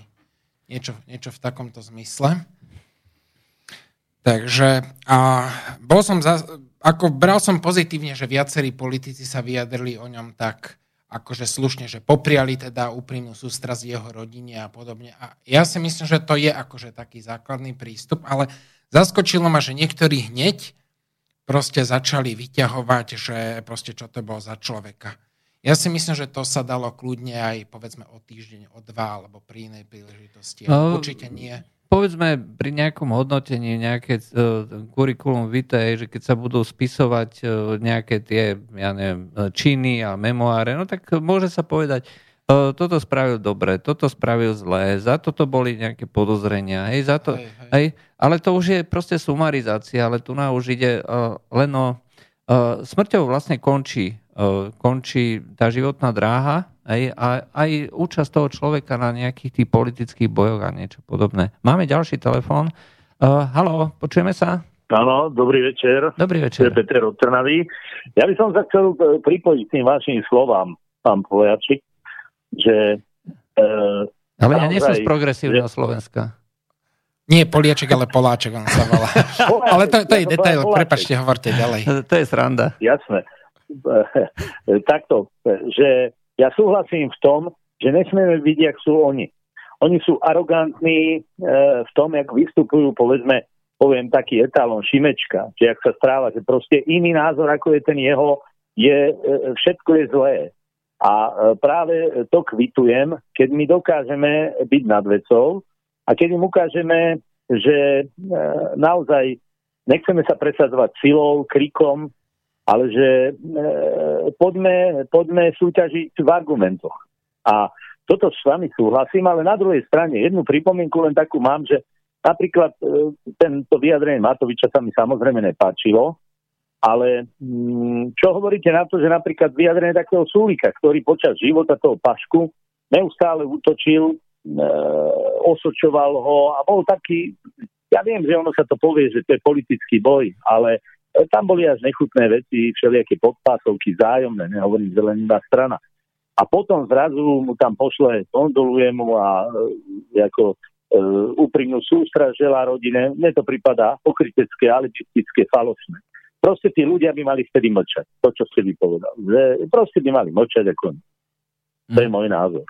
Možno, že s tým nesúhlasíte, ale proste tie sa mi to zdá byť pokrytecké. Zdá sa mi to byť takou americkou kultúrou, takou, že že proste jednoducho, že by sme mali za každých okolností Uh, samozrejme, dá sa bojať politicky, ale keď bojujem politicky nejak čestne, alebo nejak, viete, normálne, normálne, ale nie, že, že vyťahovať tam špinu jeden na druhého a potom zrazu, keď sa stane takáto vec, ako sa stane. Mne napríklad ďalko nie je absolútne sympatický, ale keby zomrel, tak sa k tomu nebudem vyjadrovať. Hmm. Proste jednoducho e, nemám, nemám potrebu, a pretože pretože ten toľko už veci nahovoril, e, ktorými ja absolútne nesúhlasím, pretože si myslím, že je to len, je to len hra e, aby, aby sa, sa dostala k moci za každú cenu, čo mi prípada primitívne. A preto strá, podľa mňa e, nebudú mať ani toľké percenta voličov sa z toho titulu, že tlačia na hranu a proste je vidieť, že za každú cenu aby sa dostali k moci. Dobre, len toľko som chcel. Budem počúvať ďalej. Do počutia. Ďakujeme za zavolanie. No, Tomu asi ty by si sa radšej mohol. Mm, ty čo, poznáš lepšie. Čo sa týka... No, mne sa ťažko hovorí ako na tieto témy, lebo ja poznám aj Galka, aj Ríša. S Ríšom mám ako celkom fajn vzťah a s Galkom ako nikdy sme nemali uh, nikdy sme nemali nejaké uh, zlé vzťahy. A uh, ja si myslím, že veci by sa mali ako skutočne asi variť uh, doma, ale ako vidno, uh, funguje to. Aj táto taktika, táto stratégia podľa posledných uh, prieskumov uh, agentúry AKO, ktorá je uh, zrejme najpresnejšia, najrenomovanejšia ako v našich podmienkach, zatiaľ sa im darilo najlepšie odhadovať tie trendy, uh, tak uh, Saska má 17%, Smer má tesne nad 20%, čiže Saska ide hore, Smer ide prudko dole, čiže ďalšie 4% stratil. A ten trend je stále, stále zrejmejší. Hej, takže môže sa to na, možno našim poslucháčom nepáčiť, ale zdá sa, že tým našim poslucháčom, tí naši poslucháči netvoria väčšinu Slovenska. Aj, neviem, neviem, akým spôsobom to, aké čísla oni majú. Ja osobne viem, že Saska sa pokúša, alebo dlhodobo sa pokúša zisťovať nejaké trendy, zisťovať, e, čo vlastne voliči požadujú, akým spôsobom to treba prezentovať. Niečo, čo e, robil dlhodobo Smer, ale Smer ako keby upustil od tejto tematiky a problematiky a začal riešiť svoje osobné nejaké ja neviem, výpady a podobne. Uh, takže k tomu sa mi ťažko vyjadruje, keď uh, vidím, uh, aká je realita tých prieskumov verejnej mienky, že tie, tie čísla neustále stúpajú. Zase, môžu sa naši poslucháči ja neviem, podivovať nad tým alebo zrušovať nad tým, že si myslia, že v okruhu známych si všetci myslia, že dajme tomu gender ideológia, boj proti Rusku, hej, že to všetko je niečo, čo je úplne jednoznačné, ale nie je to tak. Hej, e, vieme, že Saska je extrémne protiruská strana, ktorá, kde jej členovia sa vyjadrujú hrozným spôsobom, hej, že voči, voči Rusku, alebo mnohí členovia, keď to tak, aby som to negeneralizoval, kde sa vyjadrujú spôsobom, ja neviem, obajoby tých rôznych mimovládnych organizácií, zavádzania, ja neviem, treba z tých vecí, ktoré mnohým poslucháčom pripadajú divné, alebo nepri, nepriateľné typu istambulský dohovor, e, e, eutanázia a podobne. Sú to témy, ktoré neustále teraz bez akéhokoľvek zaváhania jednoznačne presadzujú a pretlačajú a stále majú tých 17% a stále sa im podarí, darí e, vytvárať ten obraz e, profesionálne zdatnej strany. Hej, že dokonale pripravenej na vládnutie a ako povedal Rišo Sulík teraz po, e, po zjazde strany, tak chce mať predstaviť tieňovú vládu na jeseň. Hej, takže toto je niečo, čo tých voličov jedno, jednoznačne zaujíma hovoriť o tom, že toto odradie, že e, presadzovanie tej agresívnej retoriky a snaha e, otvárať tie kontroverzné témy, že to musí odradiť. Asi na to treba skôr pozerať cez tie čísla a nie cez osobný pohľad alebo osobný názor tých jednotlivých poslucháčov. Čo si ty myslíš?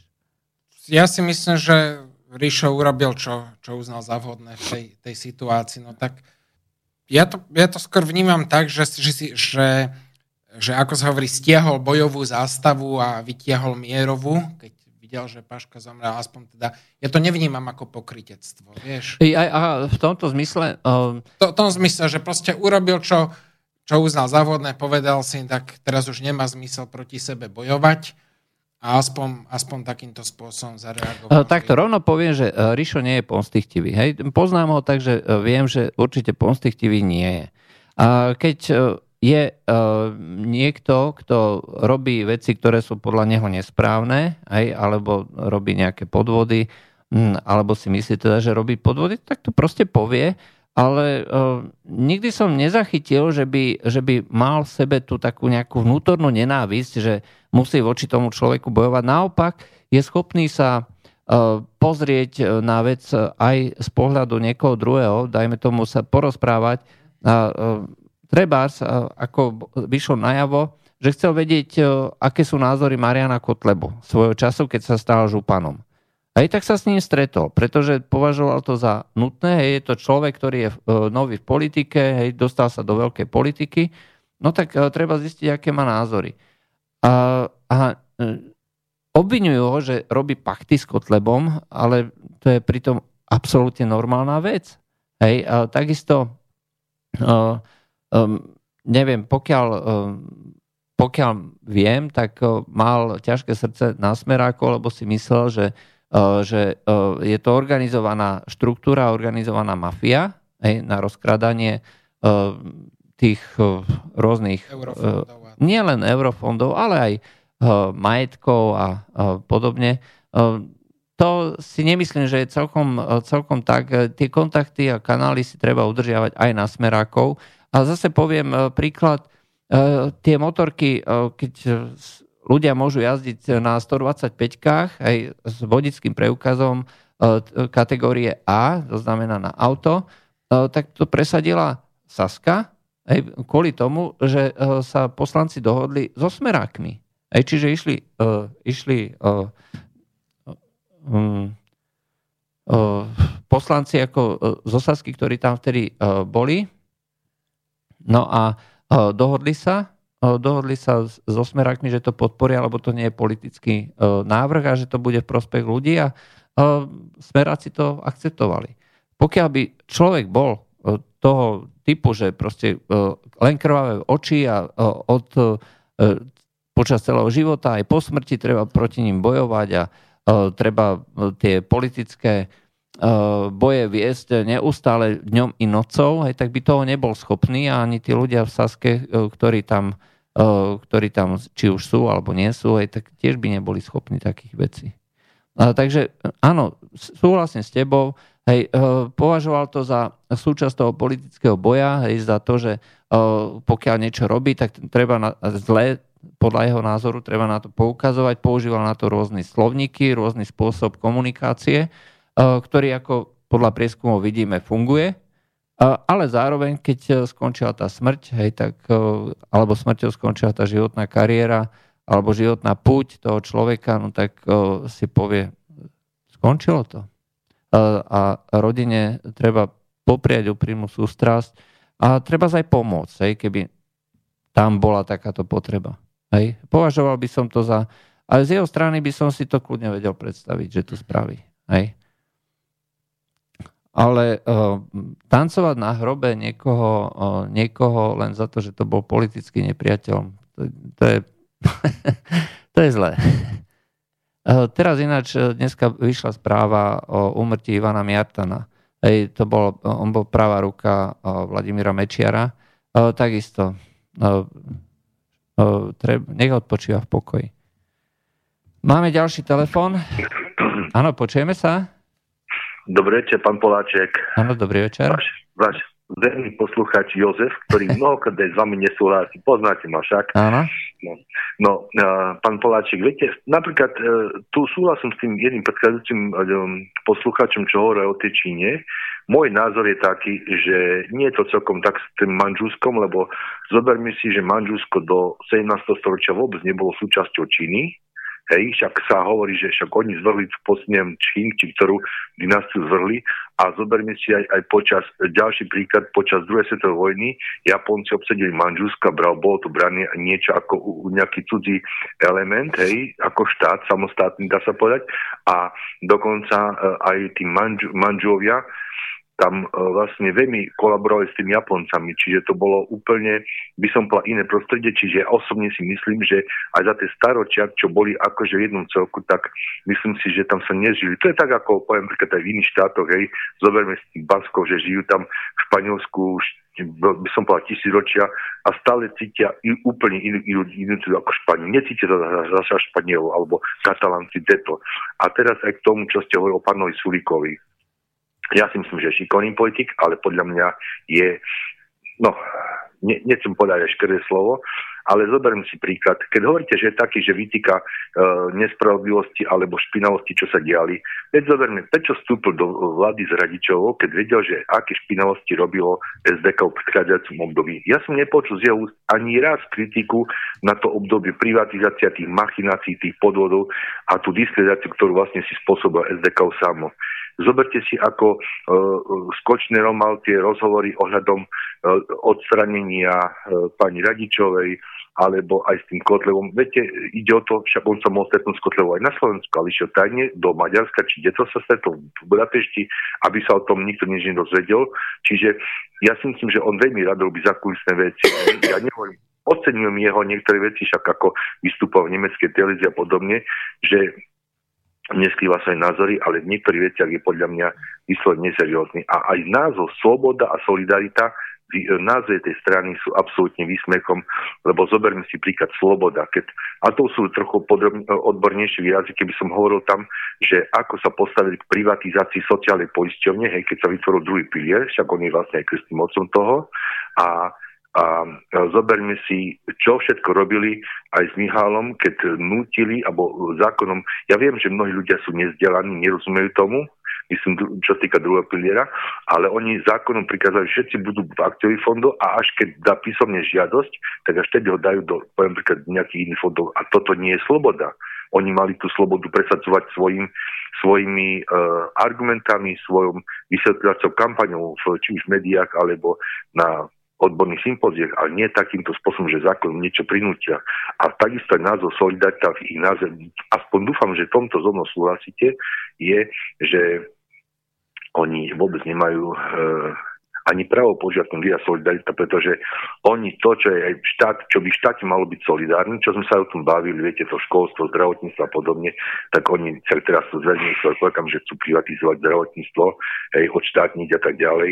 A a aj dneska som počúval ekonomické správy na táto a tam sa mi nepačilo, hej, lebo oni hovorí, že áno, štátne nemocnice sú e, stratové, a keď sa sprivatizujú, budú ziskové, miernom zisku ako niektoré. Ale ja si myslím, že tie štátne nemocnice, tie najväčšie sú vlastne, a, a tam sa robia najväčšie výkony, naj, najdražšie výkony, hej, operácie, komplikované. To sú o mnoho drahšie, te, by som povedal, náklady, takže neviem, či to bola pravda. Môj názor je taký, že máme veľmi veľa nemocníc a ja by som skôr šiel cestou uh, zrušenia, respektíve splnenia niektorých nemocnic, lebo tam sa podľa mňa dosť veľa peňazí stráca. A to ešte nehovorím o iných veciach. Ale to som len povedal ako príklad. Hej. Ono, najlepšie, Takže, najlepšie tak... bude, keď predstavia ministerku zdravotníctva. To, sa, to si myslím, že bude veľa ľudí. lebo toto ja si myslím, že, že tie nemocnice, viete, tu vznikli ešte za možno Rakúsko-Horska, možno za, za, za Československa, keď bolo potrebné kvôli tým uh, poviem príklad, e, aby neboli vzdialené veľké vzdialenosti, aj keď boli len konské povozy a podobné. A, a viete, prevzal to socializmus a vlastne, aby bolo dostupné všetko možné. Ale ja, ja súhlasím s tým, že teraz si predstavte, že tak ja som z východného Slovenska, hej, zo Spíša, a teraz zoberte si, že v našom úvodzovka bývalom okrese Levoča, Spíska, Bielnica, Krompách, nemocnica. Ale teraz zrušte v niektorom meste tú nemocnicu. Ja si myslím, že nikomu z tých ľudí v tom regióne sa by sa to nepačilo a to platí pre celé Slovensko. Hej?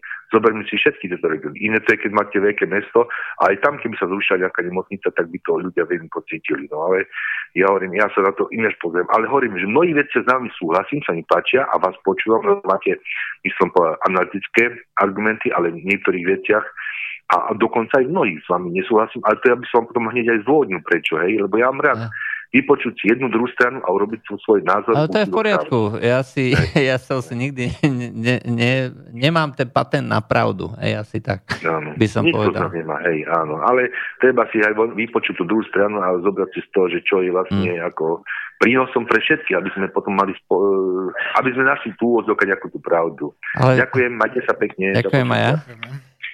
No, samozrejme, ako mnoho má pravdu a konec koncov nebudem robiť ani propagandu proti, ani proti, e, za niekoho, aj za nejaké politické strany, tak sa nebudem vyjadrovať ako k tomu, e, čo ako. Ale určite, pokiaľ bude téma e, slobody a solidarita, tak budem musieť rozobrať aj tie niektoré časti programu. Rozhodne sa teším na to, keď sa predstaví tá tieňová vláda. Viete, ako ja sa teším hrozne na to ministerko zdravotníctva. No, treba si pozrieť na internete, ako ide. Bloguje normálne na SME, takže je to celkom zaujímavé. Aj tie diskusie potom, čo sa tam pod, pod no. Aj pod videami. Dobre, no. tak čo vrátime sa na tej pôvodnej téme. Vrátime sa k pôvodnej téme. Alebo má, máš tam nejaké nie, otázky? Nie, nie uh, pôvodnej téme ako k tej slušnosti. No, chceli sme tak aj nejako teoretickejšie to rozobrať. Uh, zaujala ma jedna vec, no. s čím si ty prišiel, aj uh, slušnosť, uh, čo to je slušnosť, lebo slušnosťou sa dneska oháňajú práve tí ľudia na námestiach, že my sme tí, ktorí majú patent na všetko, pretože my sme tí slušní. Hej? Uh, a ty k tomu povedz? Ty, no. vieš, ty vieš alebo našiel si, našiel si celkom zaujímavú vec. No, inak ja len možno ešte pripomeniem, vieš, čo sme sa tu bavili asi pred tromi týždňami alebo štyrmi, že tiež ako po e, nežnej revolúcii, tiež, že my sme slušní, my sme slušní a že sme stretli, boli sme ako mladí študenti, sme teda ako demonstrovali za náš názor, v tom pri tej sa jednalo o matičný zákon a stretli sme ľudí s opačným názorom a tí nás začali na nás zjapať, že oni sú tí slušní a začali nám nadávať.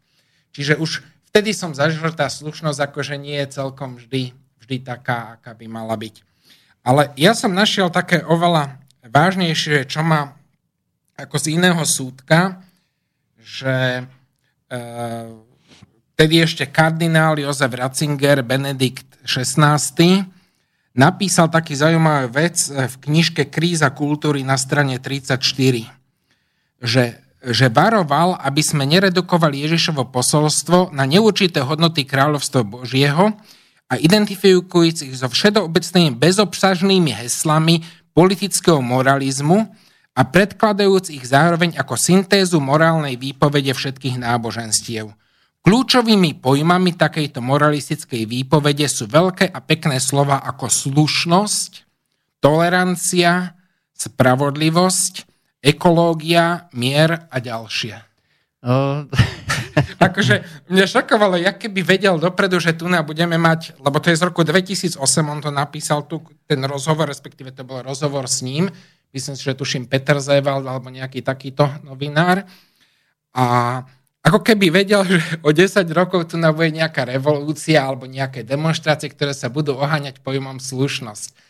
Tak ma to veľmi zaujalo, lebo naozaj e, si myslím, že nie je slušnosť ako slušnosť. Mm, asi tak. Uh, k tomu sa vrátim, ale máme telefon, áno, Aha, počujeme sa? Dobrý večer, tu volá jeden občan slušný z východu. Ja Ako sa volá? Občan slušný z východu. Slušný občan z východu, no tak to je fajn.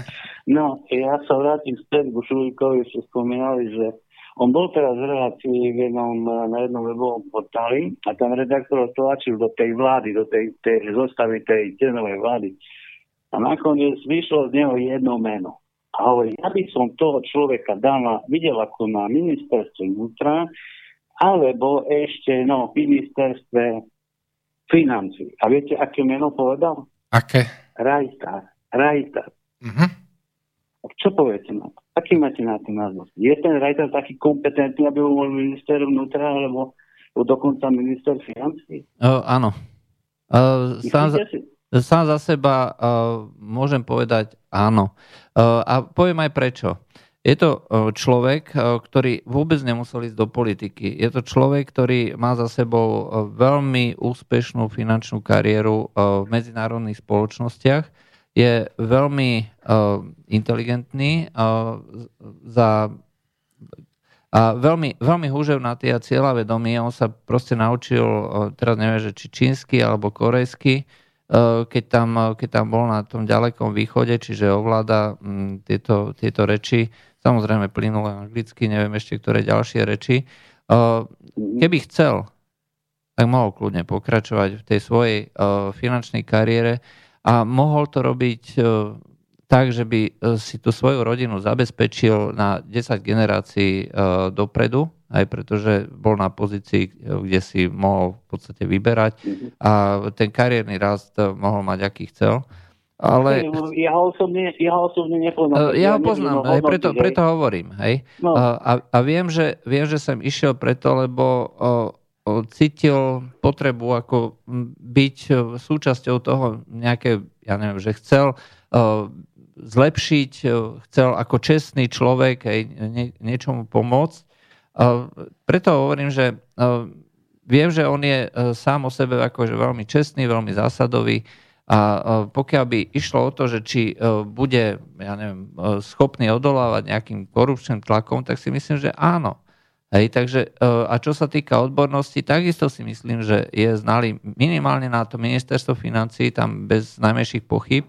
A čo sa týka ministra vnútra, no povedzme si rovno, dneska potrebujete mať e, na ministerstvách v prvom rade manažerov. Nie ľudí odborne zdatných za každú cenu. Ministerstvo vnútra potrebuje nám odčleniť kontrolu od ministerstva vnútra, to je prvá vec. A druhá vec, tie nominácie, ktoré sa robia, tak by sa mali robiť na základe odbornosti a nie na politickom tričku. A tak, tak to vyzerá celé, aj súdnictvo, aj ja neviem, čo ešte celá mne, republika. Takto, mne... Preto je to tak, tak to je, jak to je, Áno, ale, ale... celé republiky, tak je. Mne, mne čo vadí ako osobne, a, a vôbec akože to je celá, celý princíp ako tej politiky, politiky SAS, vo vzťahu treba z verejnej správe alebo treba aj k, týmto, k tomu ministru vnútra. A to sa týka aj tých rôznych demonstrantov, čo tam bojujú za slušnosť a podobne. Ja som písal konkrétne jednej takej aktivistke, nejakej mladej devčine, ktorej som povedal, že ako vážim si jej, jej prístup a jej snahu niečo zlepšiť a tak ďalej, ale prečo chce vymeniť osoby na čele? A to je vlastne aj aj žiado Sulíka, že on tvrdí, že uh, v podstate systém je dobrý ako taký, ale že treba len vymeniť osoby a s tým ja zásadne nemôžem súhlasiť. To je proste blbosť. Hej, to je blbosť. To je práve, že najsmutnejšie na tom, že tým ľuďom nikto nevysvetlí, že tu treba zmeniť systém. Nevymeniť figurky. Jednu figurku dá druhú, to nič nemení. Treba vymeniť celý, to, celý tento systém a volebný systém hlavne aby to každý okres mal zastúpenie v, vo vláde, v Národnej rade. A nie, že z tohto regionu títo, títo a, a tamtí nič. A nikto to nekontroluje. Celé 4 roky volebného obdobia tí, tí ľudia voliči nemajú možnosť kontrolovať tých poslancov, nemajú s nimi prakticky žiadny kontakt. No, no v, tomto, v tomto máte pravdu, no, bohužiaľ. Hm, dobre, ďakujem za zavolanie. Prosím. Uh, ale v tomto má bohužiaľ poslucháč pravdu. Ej. Či už Saska alebo, alebo nejakí ďalší, títo demonstranti, čo tam vystupujú za slušnosť, a ako si povedal, je zrejme, že mnohí z nich tú slušnosť majú len ako frázu. Ej. Nevidia za tým absolútne nič, je to proste len heslo na zastave. Ale v skutočnosti tí ľudia sú absolútne neslušní, sú arogantní, sú drzí, vulgárni, násilnícky Hej, uh, samozrejme, nedá sa to generalizovať, je, aby to niekto nepovedal, že Tam každý... sú rôzni. No, tak... Sú rôzni. Ale uh, keď niekto si dá nálepku za slušné Slovensko, nestáva sa automaticky slušným. Hej, to si treba rovno to, povedať. To nesúhlasí s demonstráciami, nie je automaticky neslušný. A to je druhá vec, presne tak. Ďalšia, ďalšou otázkou, ktorú sme chceli dneska prebrať, a už asi moc toho nestihneme, bola revolúcia v RTVS ako verejnoprávnom médiu, kde sa ľudia, ktorí majú politický názor, jednoznačne politický názor, postavili, napísali otvorený líst a povedali, že my chceme pokračovať ďalej v prezentovaní tohto politického názoru, chceme E, vysielať tak, aby sme e, pomáhali kultivovať tento politický názor, ale to predsa nie je princíp e, verejnoprávneho média, tak ako je definovaný v zákone, v nejakých štatútoch, kde je priamo, priamo zadefinovaná neutralita. A všetci títo redaktori majú zaslušné Slovensko. Hej? Pritom oni z princípu odmietajú slušnosť ako takú, pretože byť slušným znamená mať úctu. A úcta znamená mať v prvom rade úctu k názorom druhým. To, že niekto má iný názor, neznamená predsa, že ten názor je a priori zlý a že nemá právo na ten názor nejako vysloviť. Naopak, verejnoprávne médium by malo dávať priestor takýmto názorom. Takže tí tzv. revolucionári, ktorí majú tú nálepku za Slovensko, chcú totalitné Slovensko. A to so slušnosťou nemá ani spoločné. Ak niekto chce presadzovať jeden názor, tak ako nech sa na mňa nikto nehnevá, to je totalita. Vieš čo, ja sa možno vrátim trocha do minulosti, ako je môjim dobrým zvykom. Tej slušnosti, aby som, aby som povedal akože aj niečo pozitívne. Že ako si ja predstavujem slušnosť, aká, aká bola za nežnej revolúcie že tam, tam medzi inými vystúpil herec z Radošinského divadla Štepka a niečo povedal nejaký taký brept, ako chcel byť vtipný, že, že nie, že, že glopate, ale lopatou na nich. Hej? A normálne vtedy Dav sa ozval, že najprv boli zarazení a potom, že nechceme násilie. Hej? A on sa potom akože spametal, sa ospravedlnil a neskôr, keď sa to preberal na vpn tak Budaj hovoril, že bol tým zaskočený a bol pozitívne prekvapený tou reakciou davu. Že a... naozaj v tých ľuďoch to bolo, že chceme niečo lepšie, chceme byť lepší. Ja to doplním. My vlastne sme na týchto demonstráciách e, zažili práve opak, hej, že niekto hovorí, že treba ich postrieľať, alebo že prečo ich ešte nepostrieľali a ľudia to ocenili.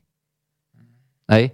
E, čiže tá slušnosť akože sa vytratila, ale považujem za nutné ešte sa vrátiť tomu uh, Rajtárovi.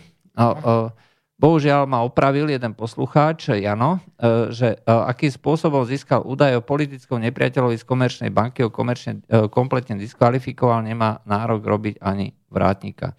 Ono, dôležité je, že zákon porušil jeho, jeho asistent, aj jednoznačne. Je to otázne, že či má právo alebo nemá právo takéto čosi obhajovať. Um, ale ja som si to neuvedomil a musí sa ospravedlniť.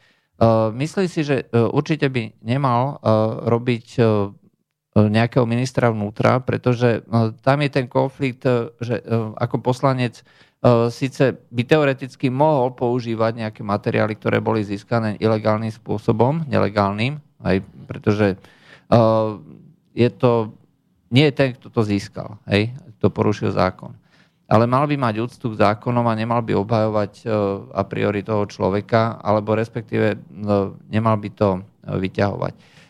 Je pravda, že sa tým vyťahli informácie o Kaliňákovi a o Bašternákovi a týchto veciach, ale ten samotný princíp e, toho ilegálneho získania bankového tajomstva je to prekročenie červenej čiary a nikdy nevieme, kedy sa nám to vráti, komu sa to vráti a pri akej príležitosti sa to vráti. A pokiaľ by bol minister vnútra, hej, tak by, by sme už proste vedeli, že tá červená čiara tu je.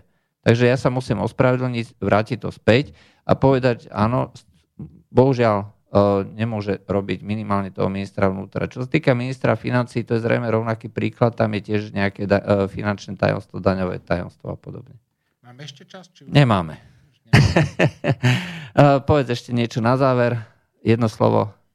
Čo ja viem, ja by som ľuďom asi poprial slušnosť, ale tu ozajstnú, e, ktorá vychádza znútra človeka, že človek naozaj rešpektuje toho druhého a nemá to len ako nejaké heslo, nejakú formu, ale ako taký ozajstný rešpekt tomu druhému, aj človeku, ktorý má povedzme nejaký iný názor, odlišný pohľad a podobne. Mm. Takže e, to bolo e, slovo e, kniežaťa Miškina. Dnešný medzipriestor končí, takže ľučia s vami kniežať Miškin a Juraj Poláček. Do počutia. Táto relácia vznikla za podpory dobrovoľných príspevkov našich poslucháčov. I ty sa k ním môžeš pridať. Viac informácií nájdeš na www.slobodnyvysielac.sk Ďakujeme.